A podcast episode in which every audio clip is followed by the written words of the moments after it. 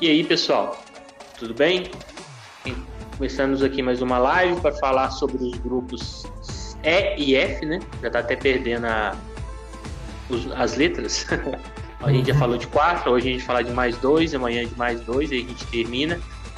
É, hoje eu ri muito uma postagem do Theo Borges, ele postou uma foto no gramado lá na fazenda dele, é, com um cachorro com contagem regressiva para a Copa e acho que ele escreveu assim pré-caos que todo mundo fica esperando e assim quando chegar a competição é um caos, né? Porque assim não tem nada de milagre, né? Você vai ter que trabalhar com a mesma tensão, com a mesma dificuldade que você tem nos outros dias.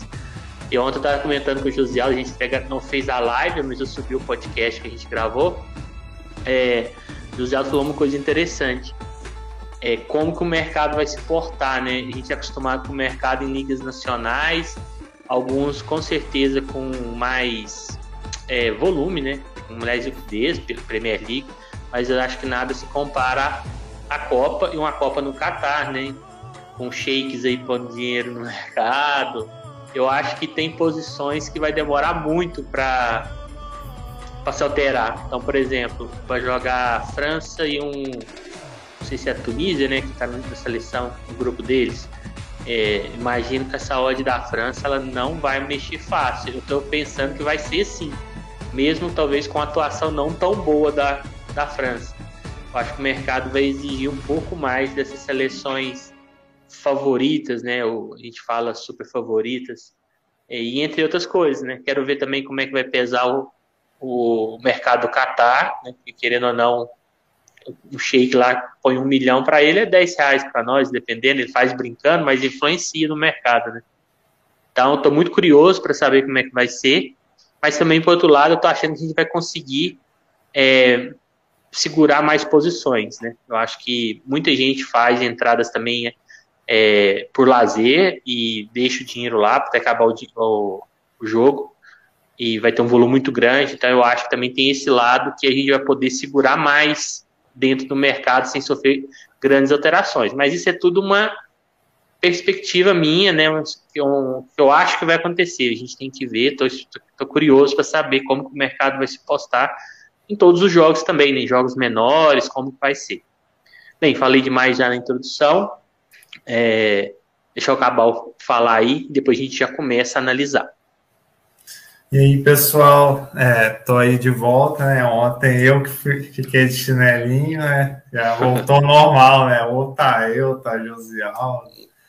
Mas é. Bom, vou continuar falando dos grupos da Copa. Eu também tô bem, bem assim, é, ansi, ansioso sempre fiquei Copa do Mundo. Antes do treino, não, né? Mas, tipo, também tô bem curioso para ver como é que vai ser os mercados aí. A Eurocopa já deu alguns certos parâmetros dessa questão aí de mercado segurar bastante ódio, até derreter, vezes, a óleo do Beck, assim, lembro muito que Inglaterra, Espanha, a óleo até cair, ficava, tipo, você tem às vezes ficar esperto, porque quando tiver um padrão, todo mundo vai entrar e como tem muito dinheiro, o peso do dinheiro vai ser grande, assim, né? E Exatamente. talvez também pode acontecer, principalmente nesses primeiros jogos que às vezes o mercado pode ter precificado alguns jogos mais parelho errado e também pode ter umas correções bem, bem bruscas, né? Dependendo do padrão. Se você pega um, sei lá, Estados Unidos e País de Gales, né? se um dos times começa muito bem, imagina todo mundo entrando naquela posição e assim, o peso do dinheiro levando muito, né? O mercado. É porque eu imagino, né? Mas todo só vendo mesmo. É, só presenciando, né? No, no trading ali na hora que a gente vai saber. Mas eu também tô curioso e, e também, igual você falou, né? Jogos que não tem seleções tão favoritas e nem o Qatar, como é que vai ser esse mercado? Então, igual você falou, Estados Unidos contra, é, eu nem lembro da seleção, País de Gales, né? É, tá no mesmo grupo. Como, como que vai agir o mercado, ele, ele vai agir por uma análise pré-live, é, somente os primeiros jogos. Depois dos segundos jogos para frente, creio que a atuação das equipes vai ditar um pouco ali o que o mercado espera, né? Mas é tudo, igual eu falei, achismo, um pouco de achismo, né? É, a gente sabe que não é só o pessoal que trabalha assim profissionalmente que vai operar. Então, como que esse dinheiro que vem de pessoal que entra mais pro lazer, ou ah, vamos fazer na Copa para me divertir, como é que vai pesar, né? Bem, antes de a gente começar propriamente a falar sobre é, os, as seleções, né? A gente só falar aqui do nosso e-mail, tá passando aí na embaixo, mas falar que também é bom, é lá do b do trade.com. Então, algum assunto mais complexo aí quiser mandar por e-mail, pode mandar. É, a gente tem o Twitter lá do B do Trader, quem puder seguir a gente lá, dessa moral. Tem aqui também o YouTube e o Instagram, é o mesmo nick, né, lá do B do Trade Esportivo. É, confesso que o Instagram é onde está mais movimentado, é mais fácil de trabalhar, você não precisa de fazer tanta planejamento, né? Você posta uma notícia, você posta uma opinião, é rapidinho ali. O Twitter eu fico postando mais os episódios, mas de vez em quando eu coloco alguma coisa também de opinião ou de dica. Então, quem pudesse dar essa moral para a gente lá, a gente fica muito satisfeito. Bem, é, vamos começar então. Hoje o Josialdo está no chinelinho, né? Ele estava tá, podendo gravar só à noite e amanhã ele vai ter uns compromissos cedo. Então ele escalou o Cabal aí para substituir ele com qualidade. o Cabal, se quiser compartilhar aí a tela para a gente, o arquivo, né, para a gente começar. Bem, é, primeira aí é a Espanha, né, que é do grupo E, que tem Espanha, Costa Rica, Alemanha e Japão como sempre, a gente vai falar de coisas inúteis primeiro, que é o uniforme, né? inúteis assim, né? Para uns vale também a pena. É, eu gostei do uniforme número 1 um da Espanha, é tradicional, não tem muita firula, vamos falar assim. Mas o, o do 2 eu não curti, eu não, eu não gosto de. Até o escudo da federação aí, eu acho que tá errado, né? É, não acho que não é esse, é o que tá na camisa mas esse segundo eu não curti a cor e também não gosto de camisas que o escudo vai para o meio ou some, né? Eu acho que fica um pouco, principalmente seleção, perde um pouco de identidade de camisa de futebol. Mas gosto, né? Curtiu, Cabal? É, eu gostei da 1 também, né? Que a Adidas eu tenho achado um pouco brega, né? Essa ter pegado de, de time também, então essa de ter mantido a, a camisa tradicional da Espanha, né? Que é vermelho e com esse, os detalhes azul e amarelo, achei bem legal, sim. A 2 também não curti muito, não. Também não gosto de escudo fora do lugar e, sim, parece até um tom bonito, assim, mas esse papagaiado aí, não sei se tem a ver com alguma coisa com o mar, não sei, né? É, pode ser. Embaixo aí tá até a foto com essa camisa, né? Segunda. Ficou menos feia na foto, achei. É, é então, mas... o tom é até bonito, assim. É, mas o escudo ali no meio, sei lá, fica um pouco estranho. Bem, tem a convocação aí. É, destaque, esse é o Gavi, né, Cabal? Pai, não conheço muita cara do Gavi. Eu acho que é ele sim. ele é considerado o melhor jogador da seleção, é ele sim. É, bem, vamos falar de alguns nomes, né, da, da, da seleção. O goleiro estava vindo. É engraçado, né? Não convocaram o DG, eu pensei que ele ia ser convocado, não convocaram. Está é, sendo o Inai Simon, do Atlético Bilbao, o titular. E lembra daquele gol que ele levou na, na Euro, Cabal? Que ele entregou a bola, tava Sim. muita gente, back. eu escapei. Jogo... É, eu não, por falar. acaso não tava fazendo aquele jogo, só com certeza eu tô lá, mas eu vi depois. É, eu lembro que você entrou no Discord. É. Você entrou no Discord e todo mundo praticamente tinha pegado, levado, né? Pegado não, tinha levado, porque a Espanha estava dominando. E, e aí todo mundo tinha levado praticamente, estava puto de raiva com o goleiro, né? Porque foi.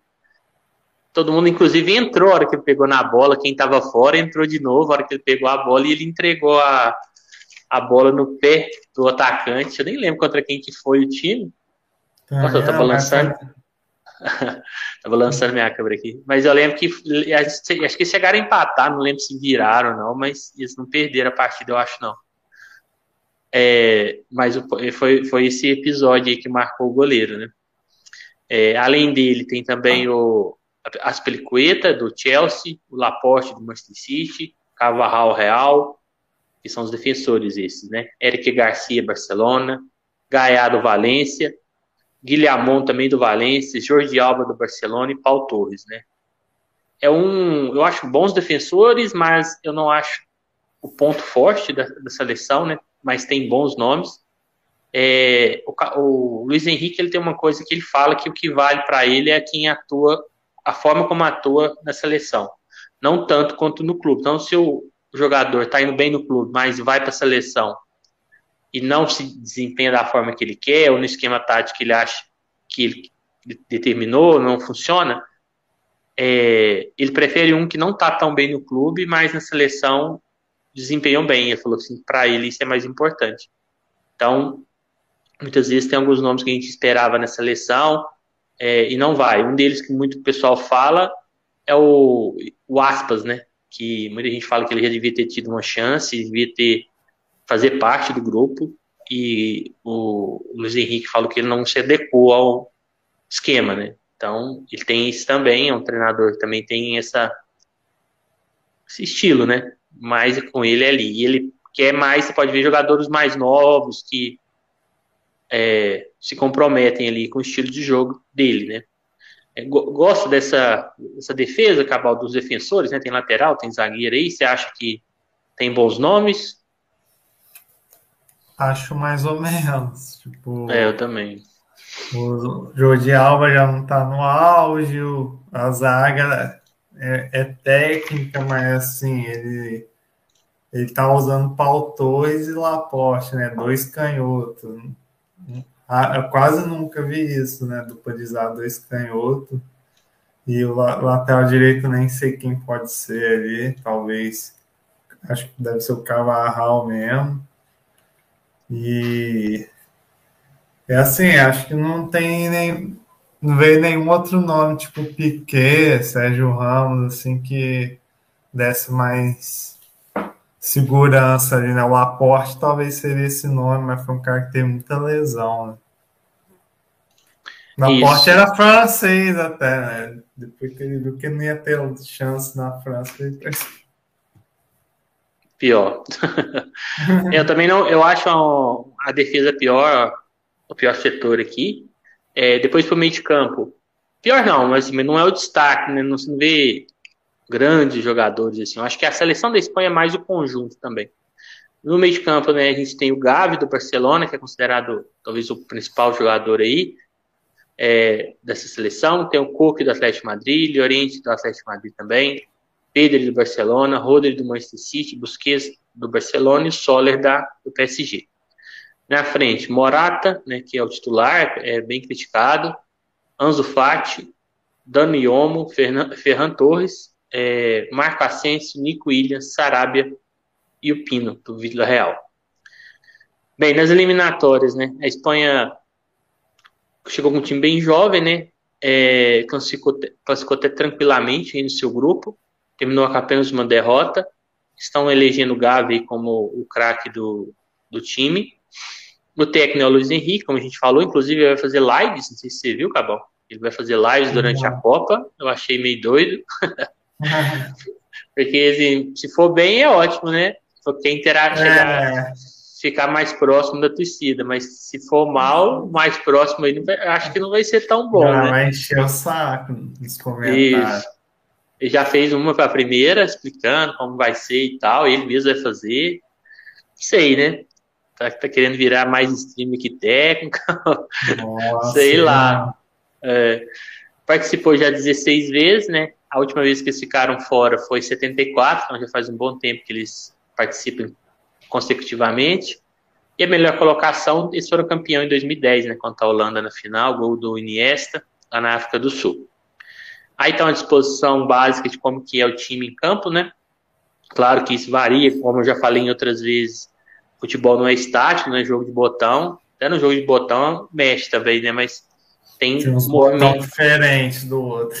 É, tem movimentos, né? Fase defensiva, é, fase é, defensiva, ofensiva, transição. Então, a gente tem que ficar atento a isso, mas em, em geral é, seria mais ou menos assim. Então, o goleiro é o Nice Simon. Esses laterais aí é o que a gente espera. Eu acho que pode ser outros, tá? É de acordo com quem vem jogando, mas teve uns aí que caíram um pouco de produção. Então, tende-se a ser Alba e Carvajal. A zaga, Paulo Torres ou Garcia ou Laporte, tá? Essa dúvida. No meio é o Busquet, Gavi e Pedro. E na frente, Sarabia e Ferran Torres aberto e o Morata centralizado. É um 4-3-3, é, inicialmente, onde esses jogadores de lado, praticamente hoje todos, né, na fase defensiva, eles vão recompor, isso é, é óbvio, né? É, e os laterais apoiam bastante, né? Assim como na, nas suas seleções. Então, os meias aí, o Gavi e o Pedro, devem trabalhar por dentro e, e o, os dois laterais fazer o corredor junto com os pontas lá na frente, procurando muito o Morata. É, eu acho que no, dentro do grupo aí, junto com a Alemanha, é difícil imaginar as duas seleções fora, né? Pelos outros dois adversários do grupo, que é Costa Rica e Japão, mas Copa sempre tem sua surpresa. É, eu acho que o grande desafio aí é saber quem passa em primeiro, até para questões de cruzamentos futuros, né? É, e também ver como é que essa seleção, querendo ou não, a seleção nova, como é que ela vai se portar, né? É, é uma seleção aí que eu acho que vem em crescimento. Eu vejo a, a Espanha assim, nos jogos que eu vi, com, com aquele domínio de posse e tudo, mas com aquela um pouco de dificuldade ali em converter essa posse em gols, né? Tem um, um atacante que também precisa de um pouco mais de chances aí para fazer, não é um, um Haaland da vida de cada três, e talvez até menos, e guarda uma, né? E você, Cabal, o que, que você acha? É, eu acho que é bem isso, né? Um time muito forte no conjunto, né? Tem um padrão de jogo que a maioria dos três, assim, que tá, trabalha mais até gosta, né? Que é de não deixar o outro a zebra com a bola, né? A Espanha acho que é o, que, é o time que menos permite que o outro time to, troca passes, né? Marca pressão, linha alta, né? E aí é um padrão bem, bem fácil de ler, né? Só que tem esse porém, o ataque, bom, você pode ver, não tem ninguém consagrado ali, né? Morato, é. pelo contrário, né? Morato tem, muita gente não gosta. Ele perde gol pra caramba mesmo. É, eu acho ele bem ruim. é, ele é até um que participa bastante, mas não, na principal função ali ele peca muito mesmo. E aí acaba dificultando, às vezes, né, da Espanha abrir o placar, né, é, ou finalizar mais vezes, mas assim, pelo menos no, na primeira fase a gente acredita que passa, né, e eu acho que o maior, pior da Espanha é quando enfrenta os outros, já vai ter um confronto contra a Alemanha, que acho que vai ser bem curioso, né? Que é bem eu acho que talvez seja. É, talvez seja, junto com a França e Dinamarca, os dois principais jogos aí da, é. da, primeira fase, né? Em questão de estilo. Porque eu acho que Portugal e Uruguai vai ser um jogo, imagino, mais truncado pelo estilo dos técnicos e das seleções. E esses dois jogos, eu acho que vai ser aquela mais trocação, né? Porque eles sabem que os outros dois do grupo provavelmente vão ganhar. Entre aspas, eles vão estar classificados. Claro que isso pode correr uma zebra, mas a tendência é essa. E que eles vão disputar o primeiro lugar. Então, assim, não tem outra opção, tem que ganhar do outro time. Então, eu acho que tem essa tendência de ser um bom jogo, assim, de até de um de over, né? Um jogo de gols. Não sei se você pensa assim. Não, imagino, porque a Alemanha é um futebol muito agressivo também, mas mais de transição. Imagino que qualquer cenário aí vai, vai ser bom para gols, né? Porque acho que atrapalha uhum. um pouco a Espanha essa falta de eficiência, assim, mas geralmente acaba fazendo, né? Cria tanto. É, fica Lembrando também bola, que né? um, um cara que ficou de fora é o Thiago, né? Mas talvez muito pela essa questão de renovação. Pois Acho é. Que campo não é o problema, né? Mas mesmo assim, estranho o ficar de fora. Então, todo mundo esperava que ele iria, né? É, até por ser um jogador com experiência, joga no, no Liverpool é, pô, e tal. 26, né? E ele preferia a galera mais nova, né? Então, assim, é um técnico que levou as peças que ele confia e creio que o grupo está fechado com ele, né? Mas eu estranhei também ele não ir, até por ser uma opção diferente um pouco para você mudar um estilo. Os, acho que com, com, o Thiago você ganha uma saída de bola um pouco melhor, você é um, um cara que roda mais ali o, o jogo, né? Mas não, não foi o que aconteceu.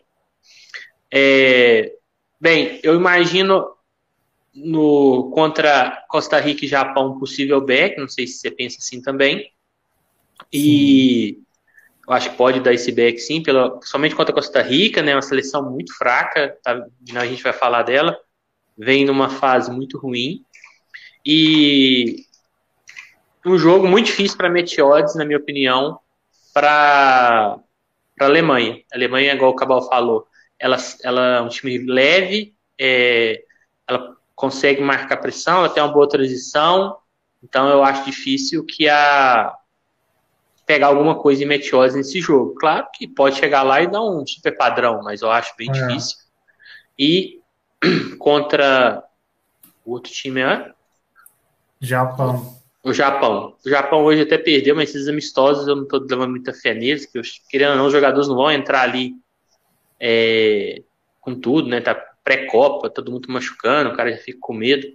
Então eu acho que contra o Japão também, e o Japão que não tem um sistema defensivo tão alto, eu acho que também pode dar um padrãozinho sim. Bem, vamos falar da próxima seleção, que é justamente a Costa Rica. Só pegar as odds aqui da, da Espanha, só pra gente falar. Então, Espanha contra a Costa Rica. Eu tá sei que dizer... está bem amassado. 1,16. Meu amigo. É. Japão já está melhor. 1,40.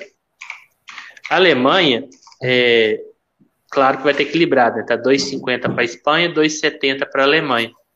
Tá, tá bem mais equilibrado. O 2,5 que eu pensei que ia estar tá até mais amassado, vai começar bom, bom, 1,90. Então, até que não tá é, ruim. Então, pela, pelas odds que eu lembro da Eurocopa, as odds de over, assim, nesse estilo de competição, é, são, geralmente são até altas, né? Uhum. É porque são competições, a gente até falou, que envolve muito questão é, mental, é uma Copa do Mundo, espera quatro anos, tem toda a pressão. Essas seleções que são favoritas, elas estão com pressão muito grande. Ontem o José Aldo também falou uma coisa importante que eu achei a estreia dessas seleções principais tem que tomar um certo cuidado, porque se não sai o gol ali nos primeiros minutos, cria um clima de tensão.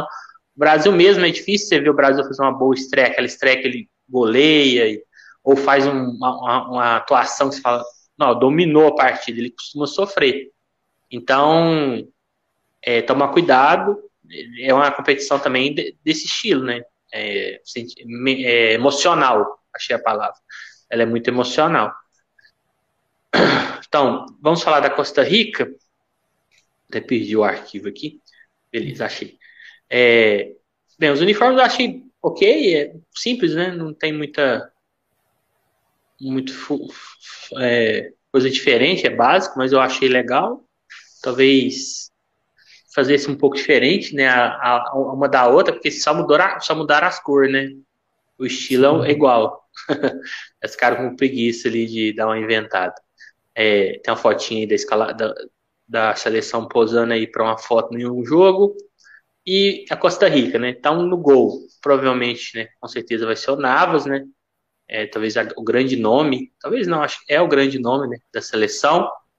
E aí a gente para meio que por aí, né? Tem outros jogadores aí jogando em times é, até da Inglaterra, como o Benetti, que joga no Sunderland, mas é times bem menores, né?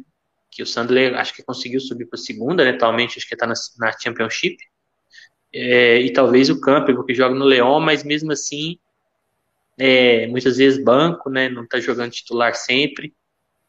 É, e tem o Brian Ruiz ainda, que eles convocaram, eu não entendi bem porque convocaram ele, porque ele é reserva no time dele, na ala joelense. É, não joga titular. Eu acho a seleção muito envelhecida, né? Aquela campanha que eles fizeram, parece que meio que segurou muito jogador lá, já faz um tempo, né? Foi no Brasil a campanha que eles fizeram, 2014, que estava no grupo com Uruguai, Itália, eles conseguiram passar, ainda ficaram em as quartas, perderam nos pênaltis para a Holanda, né? Que teve aquela questão que a Holanda trocou o goleiro, foi até o Vangal, trocou o goleiro só para catar os pênaltis e deu certo. então, assim, é complicado, né? Uma seleção que atua muito na própria Costa Rica, que é um campeonato muito fraco, né? Talvez não tenha nenhum nível de uma segunda divisão do Brasil aqui. Né? Não vou falar que tem, mas pelo que eu, eu já, a gente já viu, é, dois, três times ali um pouco melhores e mesmo esses times melhores não tem um bom nível. Então, complicado, né? É, nas eliminatórias, para mim, eu nem ia, porque começou muito mal. Não sei se o Cabal lembra, a gente estava comentando que estavam entre os últimos da, do grupo lá, estava muito atrás, e eles foi, conseguiram uma recuperação no final, conseguiram bons resultados. Acabou indo para repescagem, tirou a Nova Zelândia, ganhando por 1 a 0 né? Agora foi jogo único dessa vez. Achei um jogo muito ruim. essas, essas repescagens, acho que todo jogo foi ruim. Até esperava que a Austrália e Peru tivessem um nível melhor, foi muito fraco ah, também, eu achei. Foi ruim, isso. É, foi jogos nervosos, jogos que, sei lá, não, travados, não foi legal os jogos. Está colocando o craque como Navas, né? Não tem muito o que contestar. É, o técnico é Luiz Fernando Soares e participou já seis vezes da Copa, né? Vem participando mais nas últimas edições. É, participou 2002, 2006, 14, 18 e 22. Né? Então furou aí só 2010. E a melhor colocação, disparado, né? Foi as quartas de finais de 2014, que ninguém esperava que nem passasse pelo grupo, que eram as, um grupo que tinha grandes favoritas, e ela conseguiu passar. Cabal, é, em relação ao futebol, difícil imaginar que essa seleção consiga algo dessa vez, né? Talvez junto com o Qatar possa que seja uma das piores, né, no papel. Eu também estava pensando nisso mesmo, né? Se era a pior seleção, acho que tem junto com o Qatar, talvez um ou outro que a gente vê aí, sei lá, Tunísia da vida, mas ainda acho que Costa Rica é o pior que tem, porque a gente viu que esse, essa eliminatórias da América do Norte já foi um nível abaixo.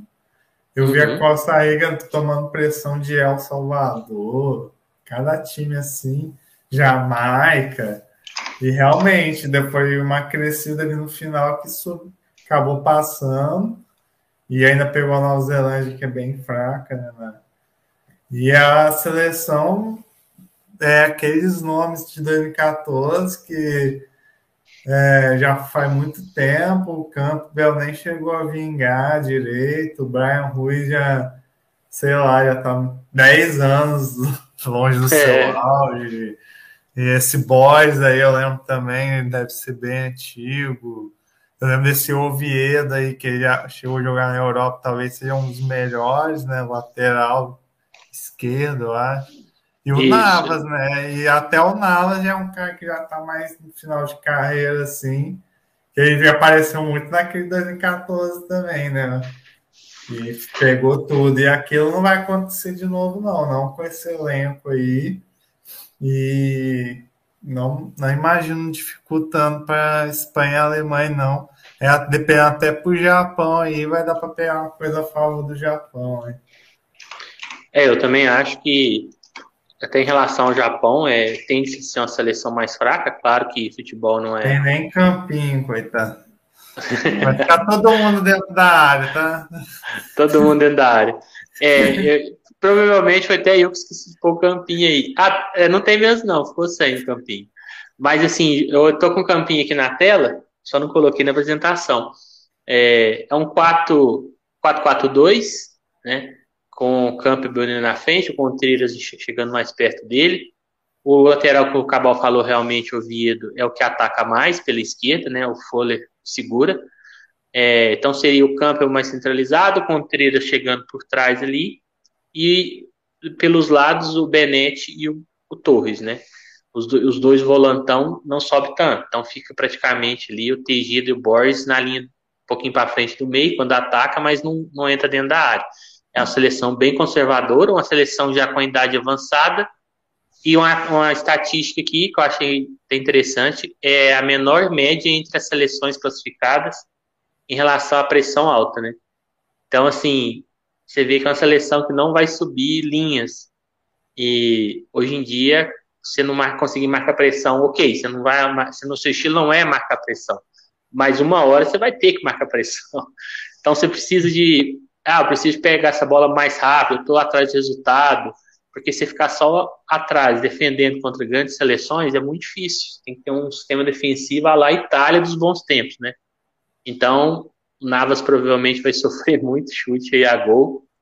É tomar cuidado, né? Então, tente-se a ser jogos, igual o Cava falou, que a gente consiga pegar um, alguns padrões. Difícil, talvez, vai ser mais é odd, né? Eu, creio eu. Só para falar as odds aqui, contra a Costa Rica, então, falar sempre contra ela, né? Porque a gente não vai entrar provavelmente back Costa Rica. Então, a Espanha está 1,16, o Japão 1,65, talvez pode ser o, o grande jogo aqui para o back, né? Se o Japão der também padrão, que também não é uma supra-sumo de seleção e contra a Alemanha 1,25, né? Até essa hora da Alemanha eu não achei tão ruim, não, apesar que eu acho que se a pressionar ela vai cair muito rápido.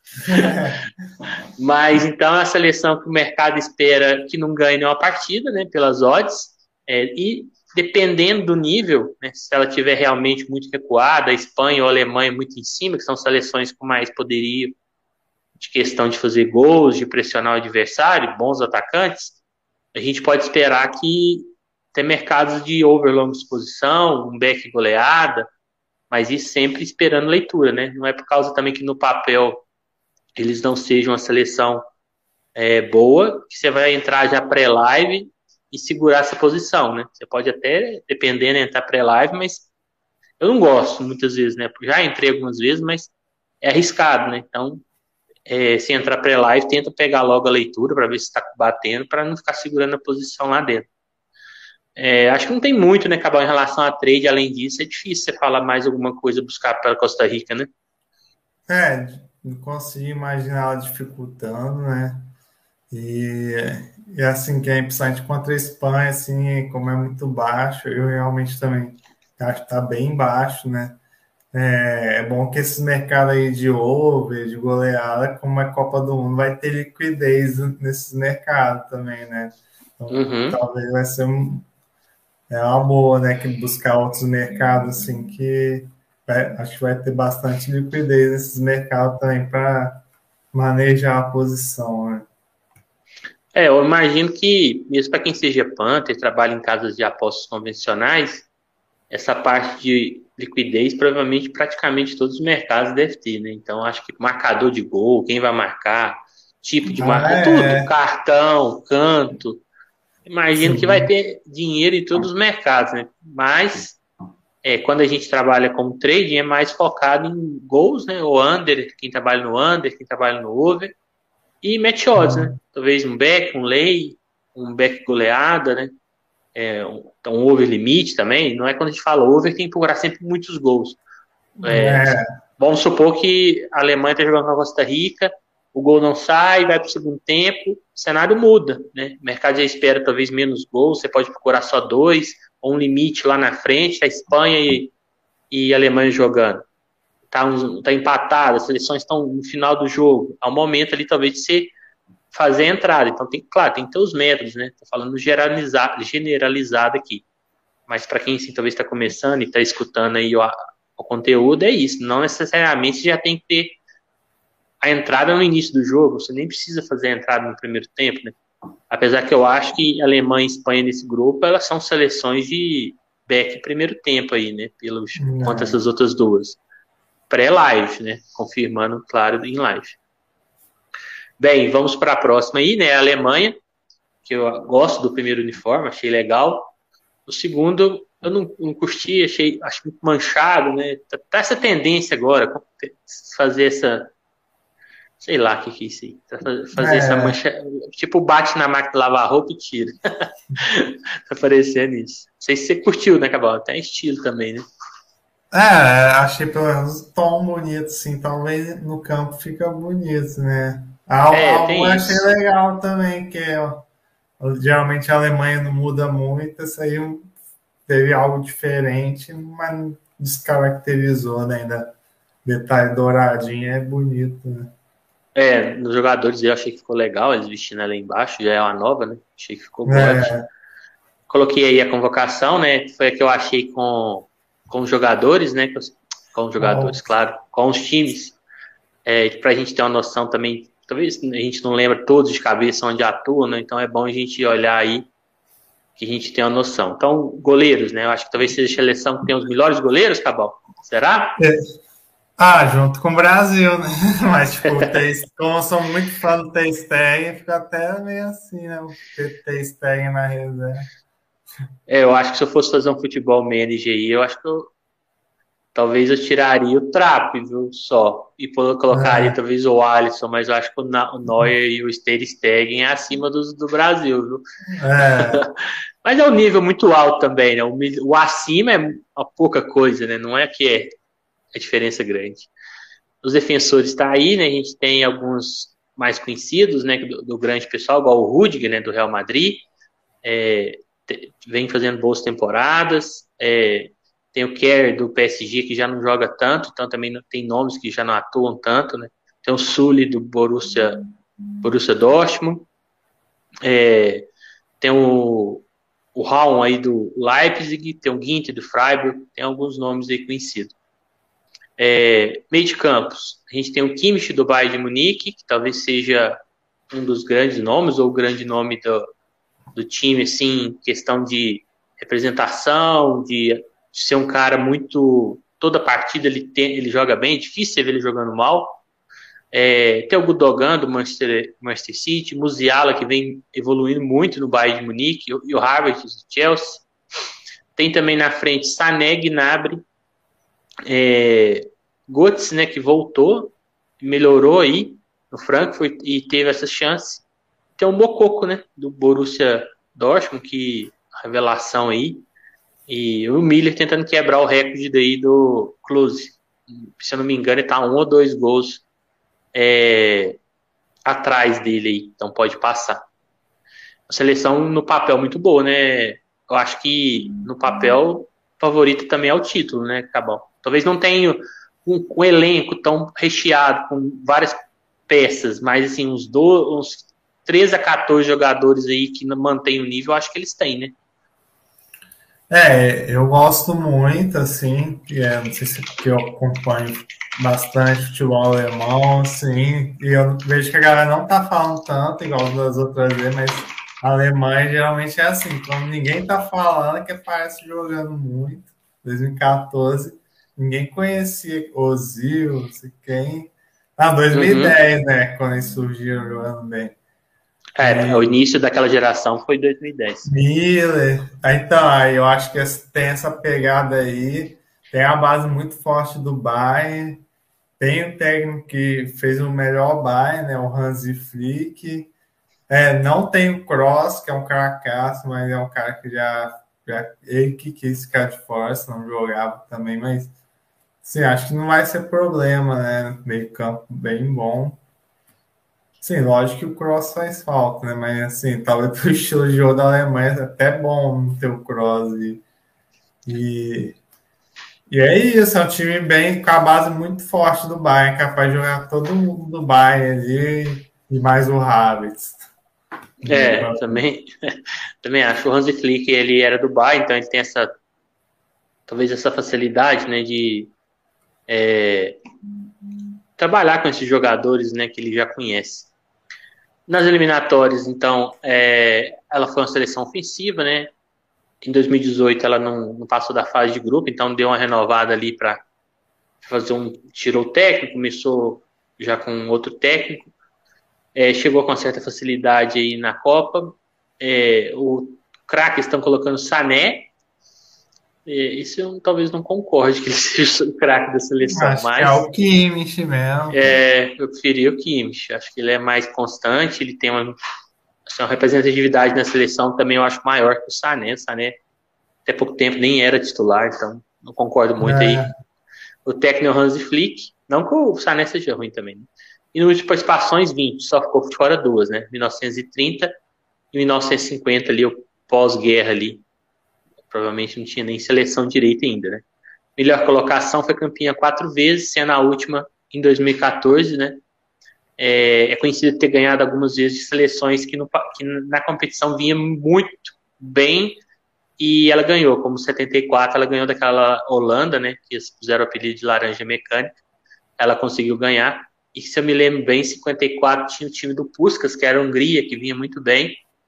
E teve um jogo antes, parece que eles jogaram com ele, eles colocaram os reserva e parece que ganhou o Puskas. é, mas bateram bastante no Puskas e o Puskas chegou meia boca na final, né? Aí eles jogaram com o titular. Ah, sim, sim. É, e aí eles perderam para ganhar depois, né? Então tem essas questões aí. Não, e tinha a história que tava chovendo e tinha um Isso. cara da Adidas lá que botou a trava alto pra chuva, assim, os caras da Hungria estavam escorregando. Lenda, né? É, eu já vi essa história aí também, que os caras da Hungria estavam escorregando. Mas 54, cara, imagina, não tinha nem televisão direito, acho que nem tinha televisão, o que acontecia, né? Se hoje já tem alguma coisa, imagina antes. Então, tem essas questões aí, mas claro, é uma grande seleção, né? Isso aí também é um pouco de Não, é, história, história da bola, né? É, é, que por acaso ganhou, que a Alemanha sempre chega, né? Impressionante. Pelo menos semifinal aí. Isso, junto com a Itália, sempre vem muito bem, né?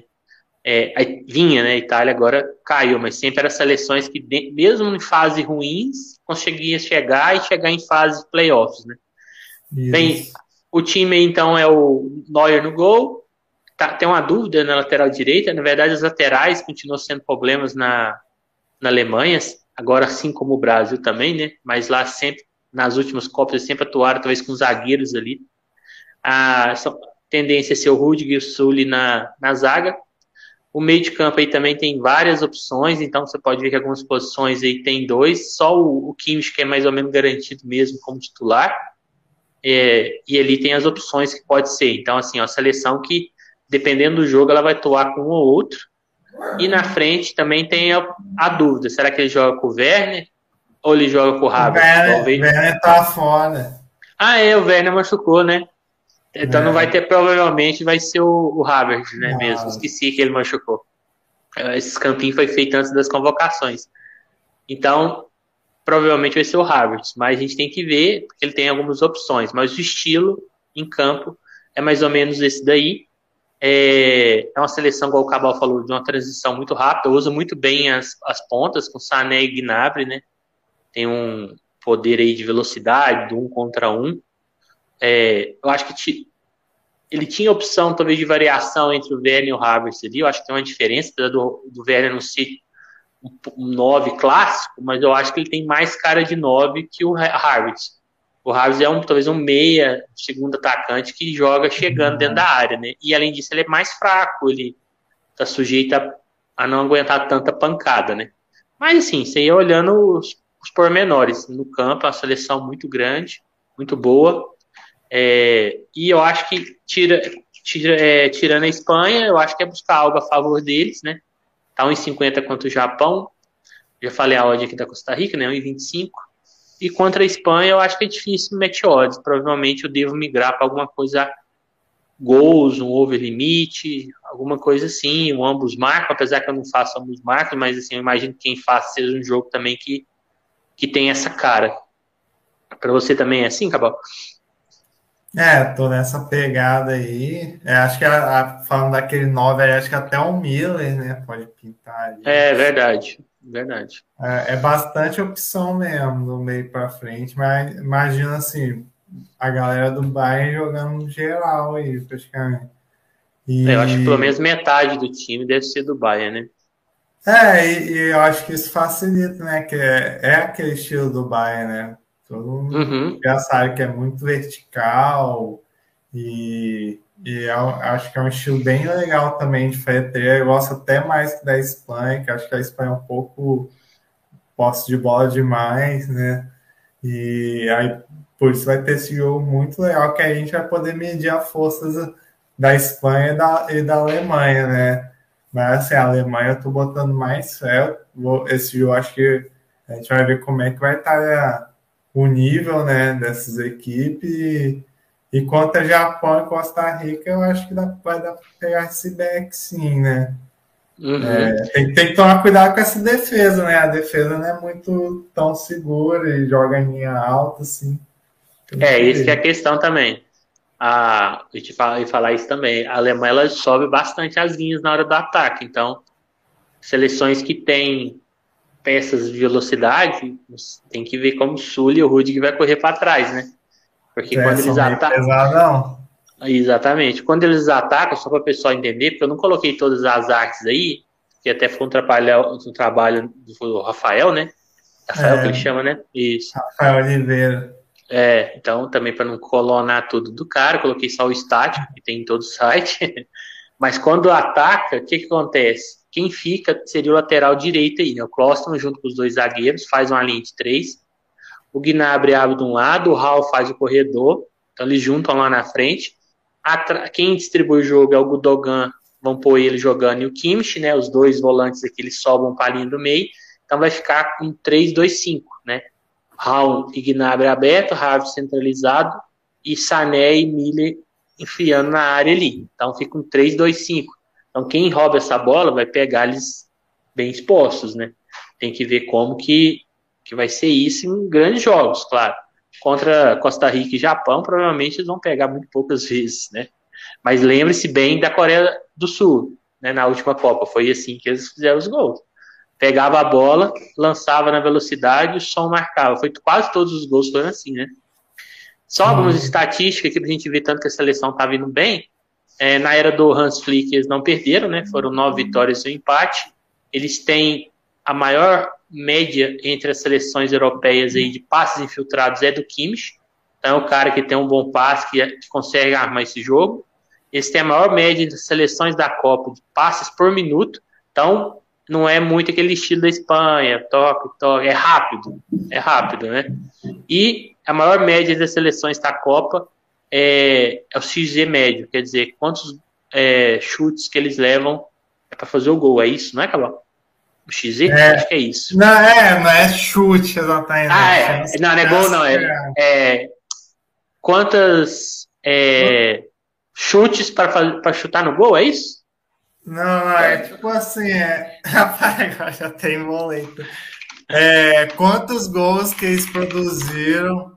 Quantas chances de gol que eles produziram, assim, mais ou menos? Ah, tá. Mas isso baseado em que? Por minuto? Não. Deixa eu ver aqui, eu vou pegar. Vou pegar o XZ aqui. É um índice que serve para medir a qualidade das finalizações de um jogador equipe. O principal uso é, é poder qualificar as especializações de um time. É, é uma prática muito utilizada. É isso, é o XZ, né? Vamos falar que é. Mas isso aí é, é realmente é voltado para a questão de finalização. Então, ele, se ele tenha a, a melhor entre as Copas, então é uma seleção que finaliza muito. É, bem, vamos passar para a próxima aí, que é o Japão. Né? O Japão que tem um, já o uniforme mais. também do, do museal aí, que assim, é, a gente conhece bem que a gente faz Bayern direto, né? Mas é, acho que é um cara que muita gente vai conhecer aí na Copa e para mim é um dos craques do time, hein? Vai ser muito museal. Ah, agora eu achei a definição aqui, ó. XG é, é algo como gols esperados.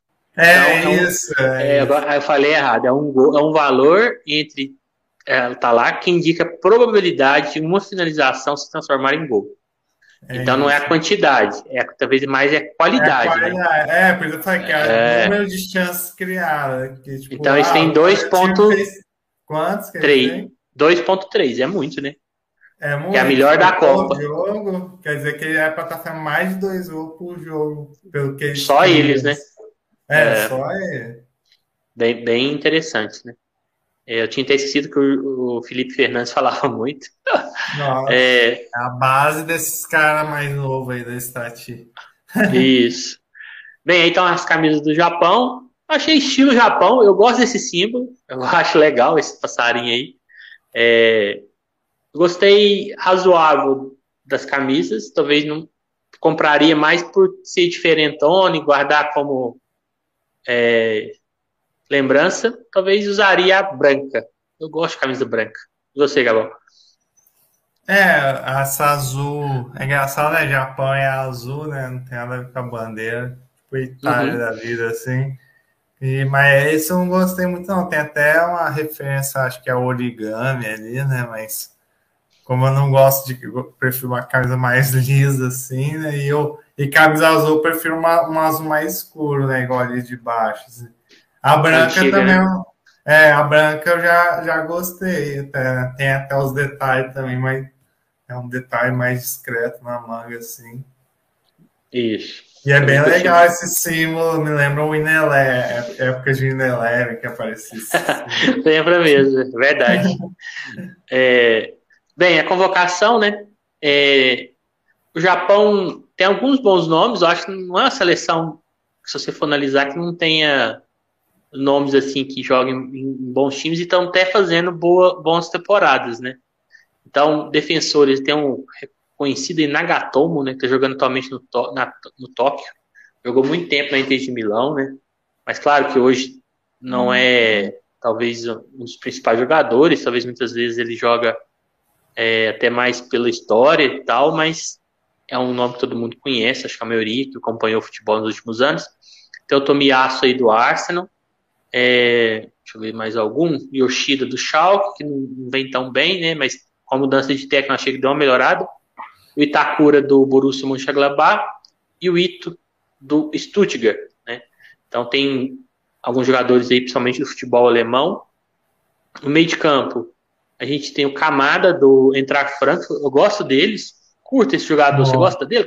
Bom, né? Gosto, gosto. Ele faz um trio bom ali com Götze e mais um, um centroavante lá.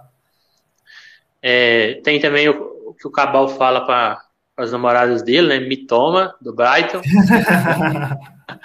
toda hora, toda vez que a gente vai fazer o, o jogo do Brighton no Discord, é uma piadinha é uma... de quinta série aqui. Difícil deixar passar isso. Difícil. Tem o Cubo, né, do Real Sociedade, Eterna Promessa, é o que tá na foto aí. É. O Minamino, ex-Liverpool, que tá jogando atualmente no Real Sociedade. E é, Endo do Stuttgart, né? Na frente, talvez. Eu gosto desse Endo, porque por ser do Stuttgart, às vezes não aparece muito, mas ele é um cara que dá bastante volume de jogo, carrega a bola. Que é esse segundo volante, claro. Isso, eu também curto bastante ele. E o ataque, que sempre é um problema no Japão, não costuma ter atacante. Eu não entendi porque eles não convocaram do Celtic, que vem bem. E temos esse daí, talvez com não tem nenhum, talvez, que mais destaque, né? Mais ou menos no mesmo nível é. aí, o Eda, Maeda e Asano, né? É, Cabal, vai falando o que, que você acha da, da convocação, os nomes, talvez você queira destacar mais algum. Meu celular tá acabando a ah, bateria, vou só, vou só ligar ele na tomada aqui, vou só desativar a câmera, mas eu tô aqui, viu? Tô escutando. Beleza, beleza.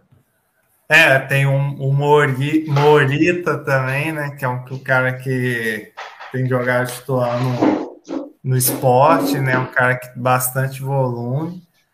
E realmente esse ataque aqui é o. É, o José tá querendo entrar ali, como é que. Ah, o José tá ali, pô. Eita. Tá com som? Eita, tá, tô me ouvindo aí? Tô, tô. Ah, show de bola. Tati, nem fala, só falo. É, então, é, a gente fala, tá terminando de falar do grupo E, né? Eu acho que é a última seleção o Japão. E aí? E se você quiser dar uma falada aí no, no, no grupo E, né? Que é. Deixa eu até voltar aqui. É Espanha, é, Co... Espanha, Costa Rica, Alemanha e Japão. Caramba, grupinho, grupinho aí bem bem. Eu não diria tão, tão fácil, não, cara. Porque eu, eu vi, o, pelo menos eu vi o Japão jogar, eles são bem. Eu vi o Japão jogar hoje, já vi outros dias também, são bem aplicados, assim, né? Não vai ser tão fácil para para Alemanha e Espanha, assim, eu acho, né? Fazer tanto gols, assim, jogar tão fácil. É, mas é claro que não tem nem como fugir, né? De Alemanha e Espanha, não tem muito para onde Verdade. correr. Deve ser, deve, eu acho que vai ser é, Alemanha e Espanha, eu botaria, eu acho que até Alemanha em primeiro lugar, apesar de gostar muito do futebol da Espanha, mas acho que a Alemanha é um pouco mais cascuda aí. A Alemanha em primeiro, Espanha em segundo, o Japão em terceiro, Costa Rica em quarto. É, eu também acho que vai ser mais ou menos isso aí. Vocês estão me escutando bem? Sim. Ah, tá. É porque meu celular tava acabando a bateria, eu tive que trocar aqui. Tô falando pelo headset agora. É, a gente está falando aí também, é, José, da convocação do Japão. É, Cabal, não sei se você chegou a falar de alguns nomes aí, né? A gente está falando que tem alguns nomes interessantes. Não é tipo a Arábia Saudita, que todo mundo atua no país, né? A gente tem alguns jogadores como o Kamada, que faz uma boa temporada no Eintracht Frankfurt. A gente tem também o Endo do Stuttgart. Então tem alguns jogadores aí, o Tanaka do Fortuna, né? Eu gosto é, também dele. Tem alguns bons jogadores. Do esporte, Morita. Isso. A zaga é. também, a galera que joga na Europa aí. Isso, tem. A gente tem dois goleiros também da que joga na Europa, então sim, tem alguns jogadores experimentados aí, né? É, bem, eles foram para a Copa, né, com uma certa facilidade. Na Ásia ali, talvez a disputa é dois grupos, então a maioria das vezes são três times de cada lado disputando duas vagas. É, está pondo o craque do time aí o Kamada, é... Não sei se o Camada. É, eu acho que o Camada talvez seja, né? O melhor aí. Acho é o que tá em melhor fase, né? Que o Cubo e o Minamino era mais promessa, assim. Acho que não. É, não eu acho também. Pode ser mesmo, pode ser o que tá em melhor fase. É... O técnico é o Moriaço. Ele tem sete participações antes de eu acompanhar muito futebol, eu pensava que o Japão ia praticamente toda a Copa, porque quando eu comecei a assistir, praticamente toda a Copa o Japão dava lá, mas depois eu fui ver por que, que antes eles não participavam tanto. É, parece que foi um desenvolvimento muito grande quando o Zico foi para lá, né? E ele foi na, Copa, na Copa anterior, a de 98, acho que foi 94, mais ou menos ali, um pouco antes que ele foi. E aí, quando desenvolveu muito o futebol lá, e aí eles começaram a participar todo ano. Né? Então vem 98, 2, 2006, 2010, 14, 18, 22. Não falhou mais nenhuma, né?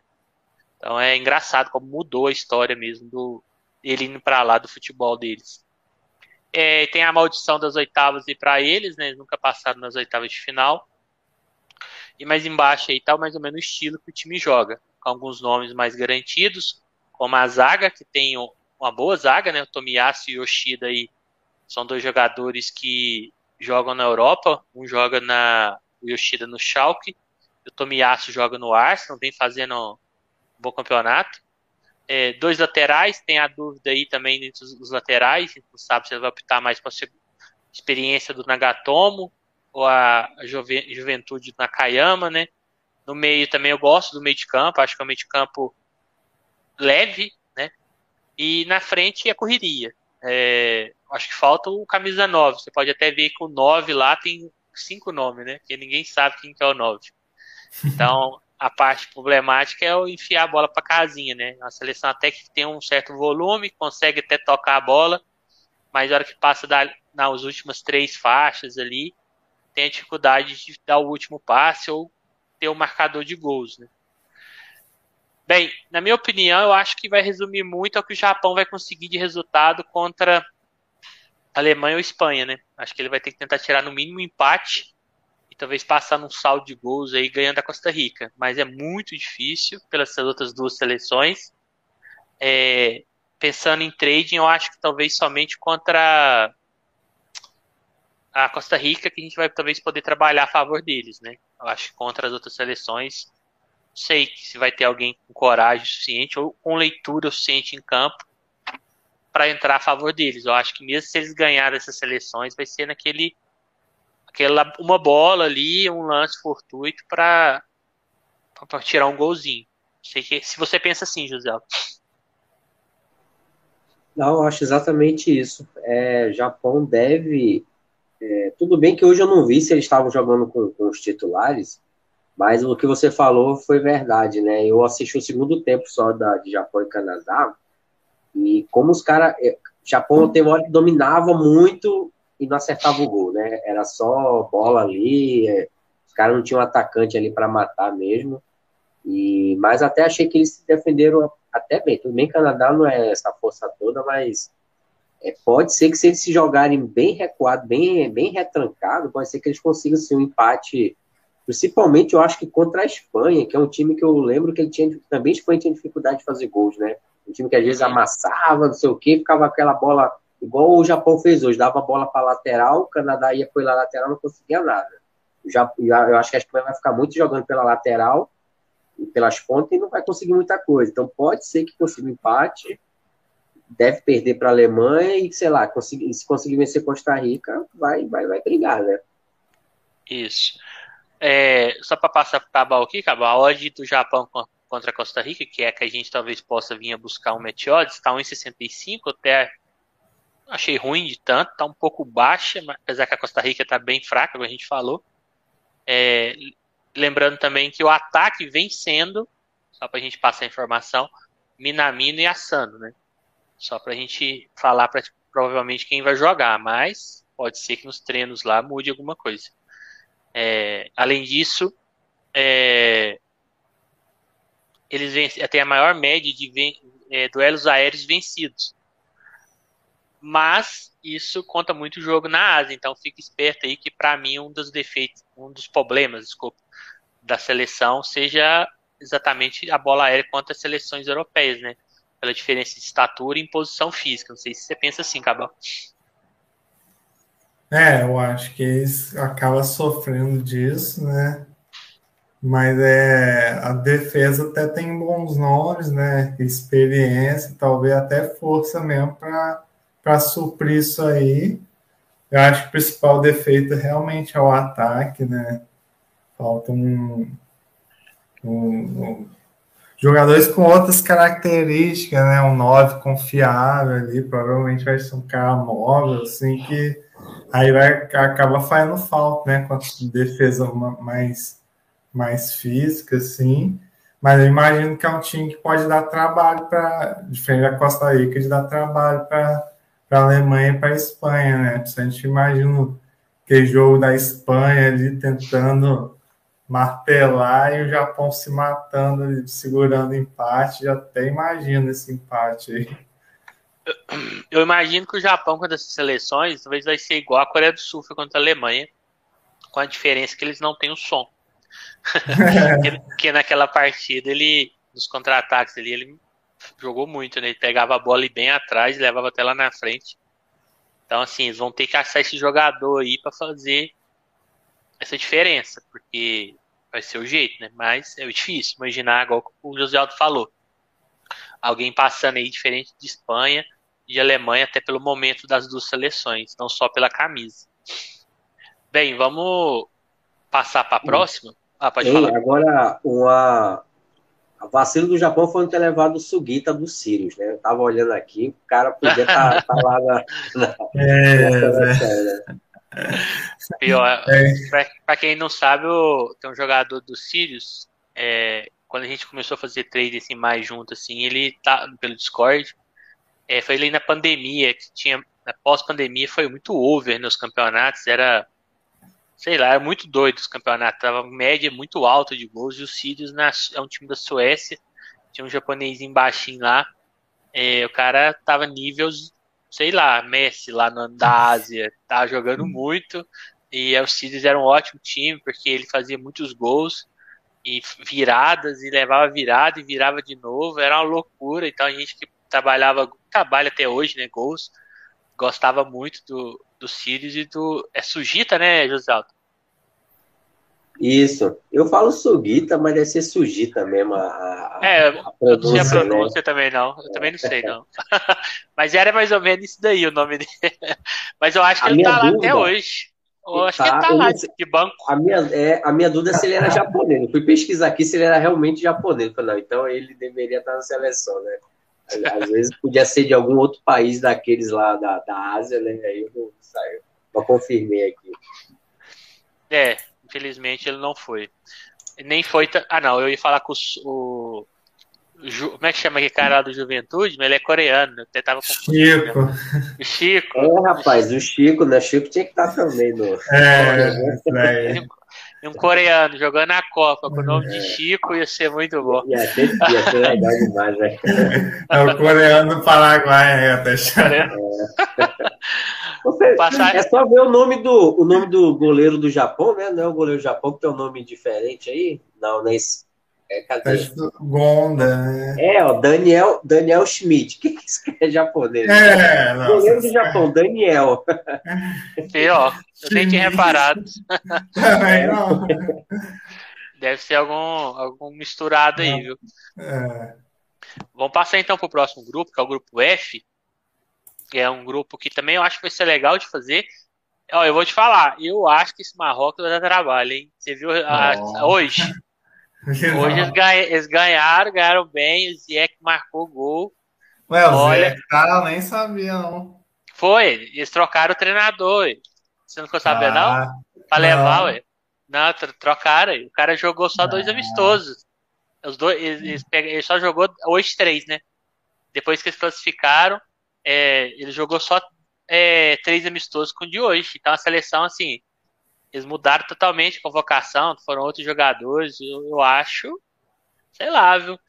É, ó, foi 3 a 0 contra a Geórgia. Não é um time, sei lá, a Geórgia pelo menos tem alguns nomezinhos ali que joga na Europa. Marcou Ziyech, marcou aquele Enesi lá da Sim, que jo- do acho que Sevilha. Sevilha, sabe? Eu gostei do ataque, achei legal o ataque, cara. Acho que pode dar, pode dar trabalho, hein? Acho que não tô Boa. descartando esse Marrocos ainda agora, não. Esse Mas grupo tá bom, então. É, eu acho que o Canadá que tem o saco de pancada aí. E eu também não boto muita fé nessa Croácia, não. E nem na Bélgica, pra falar a verdade. Mas vamos lá, Ué, então. Não É, mal. não, pra título, né, que eu tô falando, assim, pra chegar longe. Sei, No- sei. mas no grupo aí, eles são favoritos. Não, vai é falar caso a caso aí. É, então vai Bélgica, Canadá, Marrocos e Croácia. Começar pela Bélgica. E pra mim, tem a camisa mais bonita, que é essa branca aí. Essa camisa é linda. Eu vi ela ao vivo a cores. Ela é muito bonita. Um amigo meu lá da Top, é. Steve- Essa, essa eu quero comprar, com certeza. Ah, Olha. era mesmo. Ela é muito linda. É, o cara comprou ela e ela. Esses detalhes, eles meio que são fortes, assim, dá tipo uma fluorescência. Não é bizarro, assim, mas é muito bonita essa camisa. A, a número um eu gostei da frente, eu só achei que a manga estragou um pouquinho essas chamas aí. É. Eu não. Verdade. É, podia ser uma manga preta só, né? Uhum, eu achei que ficara. Mas é dentro da que a gente tá tendo, achei uma boa, boa dupla, né? Não foi tão ruim, não. Aí tá uma foto com a camisa que eu falei. É, E a- na verdade agora a gente fala a geração belga, a geração belga, a nova geração belga, mas agora é a velha geração belga, porque a maior média de idade é deles, né? Entre as seleções da Europa. Então é, já não é tão jovem, mas ainda tem bons nomes, né? Então, excelentes nomes e bons nomes. Então, no, no gol, tem o Courtois, acho que é disparado é o melhor goleiro, vem numa ótima fase. É, então, acho que o goleiro aí, pelo menos se ele jogando, não se machucar, não é o problema. Defensores, né? A gente tem um azar, acho que aí é o grande problema da, da Bélgica, eles não renovaram, saiu o Company, saiu outros jogadores, é, fizeram testes e meio que não acharam e tá indo com o que tem. Né? Então tem alguns jogadores que estão longe da boa forma, é, não estão bem. Então, por exemplo, Vertonghen e o Adevared estão jogando até na Bélgica já, né? Claro que são grandes times lá, mas é outro nível. Então, o, o problema da Bélgica aí hoje é a defesa, né? Então, não conseguiram renovar, tem alguns nomes aí que não estão boa, boa fase. O meio de campo, a gente tem alguns bons nomes, alguns já não tão bom, boa fase mais, por exemplo, o Itzel, é, que inclusive eles estão falando que ele até pode jogar como um zagueiro ali, um terceiro zagueiro, igual está fazendo o Simeone com ele no Atlético de Madrid, né? Tá colocando ele vezes ali para sair, para jogar na zaga, querendo ou não melhora a saída de bola, não tá tão mal nessa posição. Tem o Hazard do Real, que é uma incógnita, né? Como é que ele tá fisicamente, vem, não vem bem nas últimas temporadas, não é nem titular. O De Bruyne, que é, provavelmente é o grande nome da seleção é, atualmente. É, tem o Carrasco do Atlético de Madrid. E tem o Tillemans do Leicester. É um jogador que eu gosto, eu acho ele muito móvel, atua muito bem. E na frente a gente tem o Lukaku, que também não vem de uma temporada tão boa igual já teve. E é um jogador que eu acho que depende muito do físico, né? Então ele tem que estar bem fisicamente, ele estava machucado. Então também é um jogador que a gente tem que analisar aí como é que ele tá.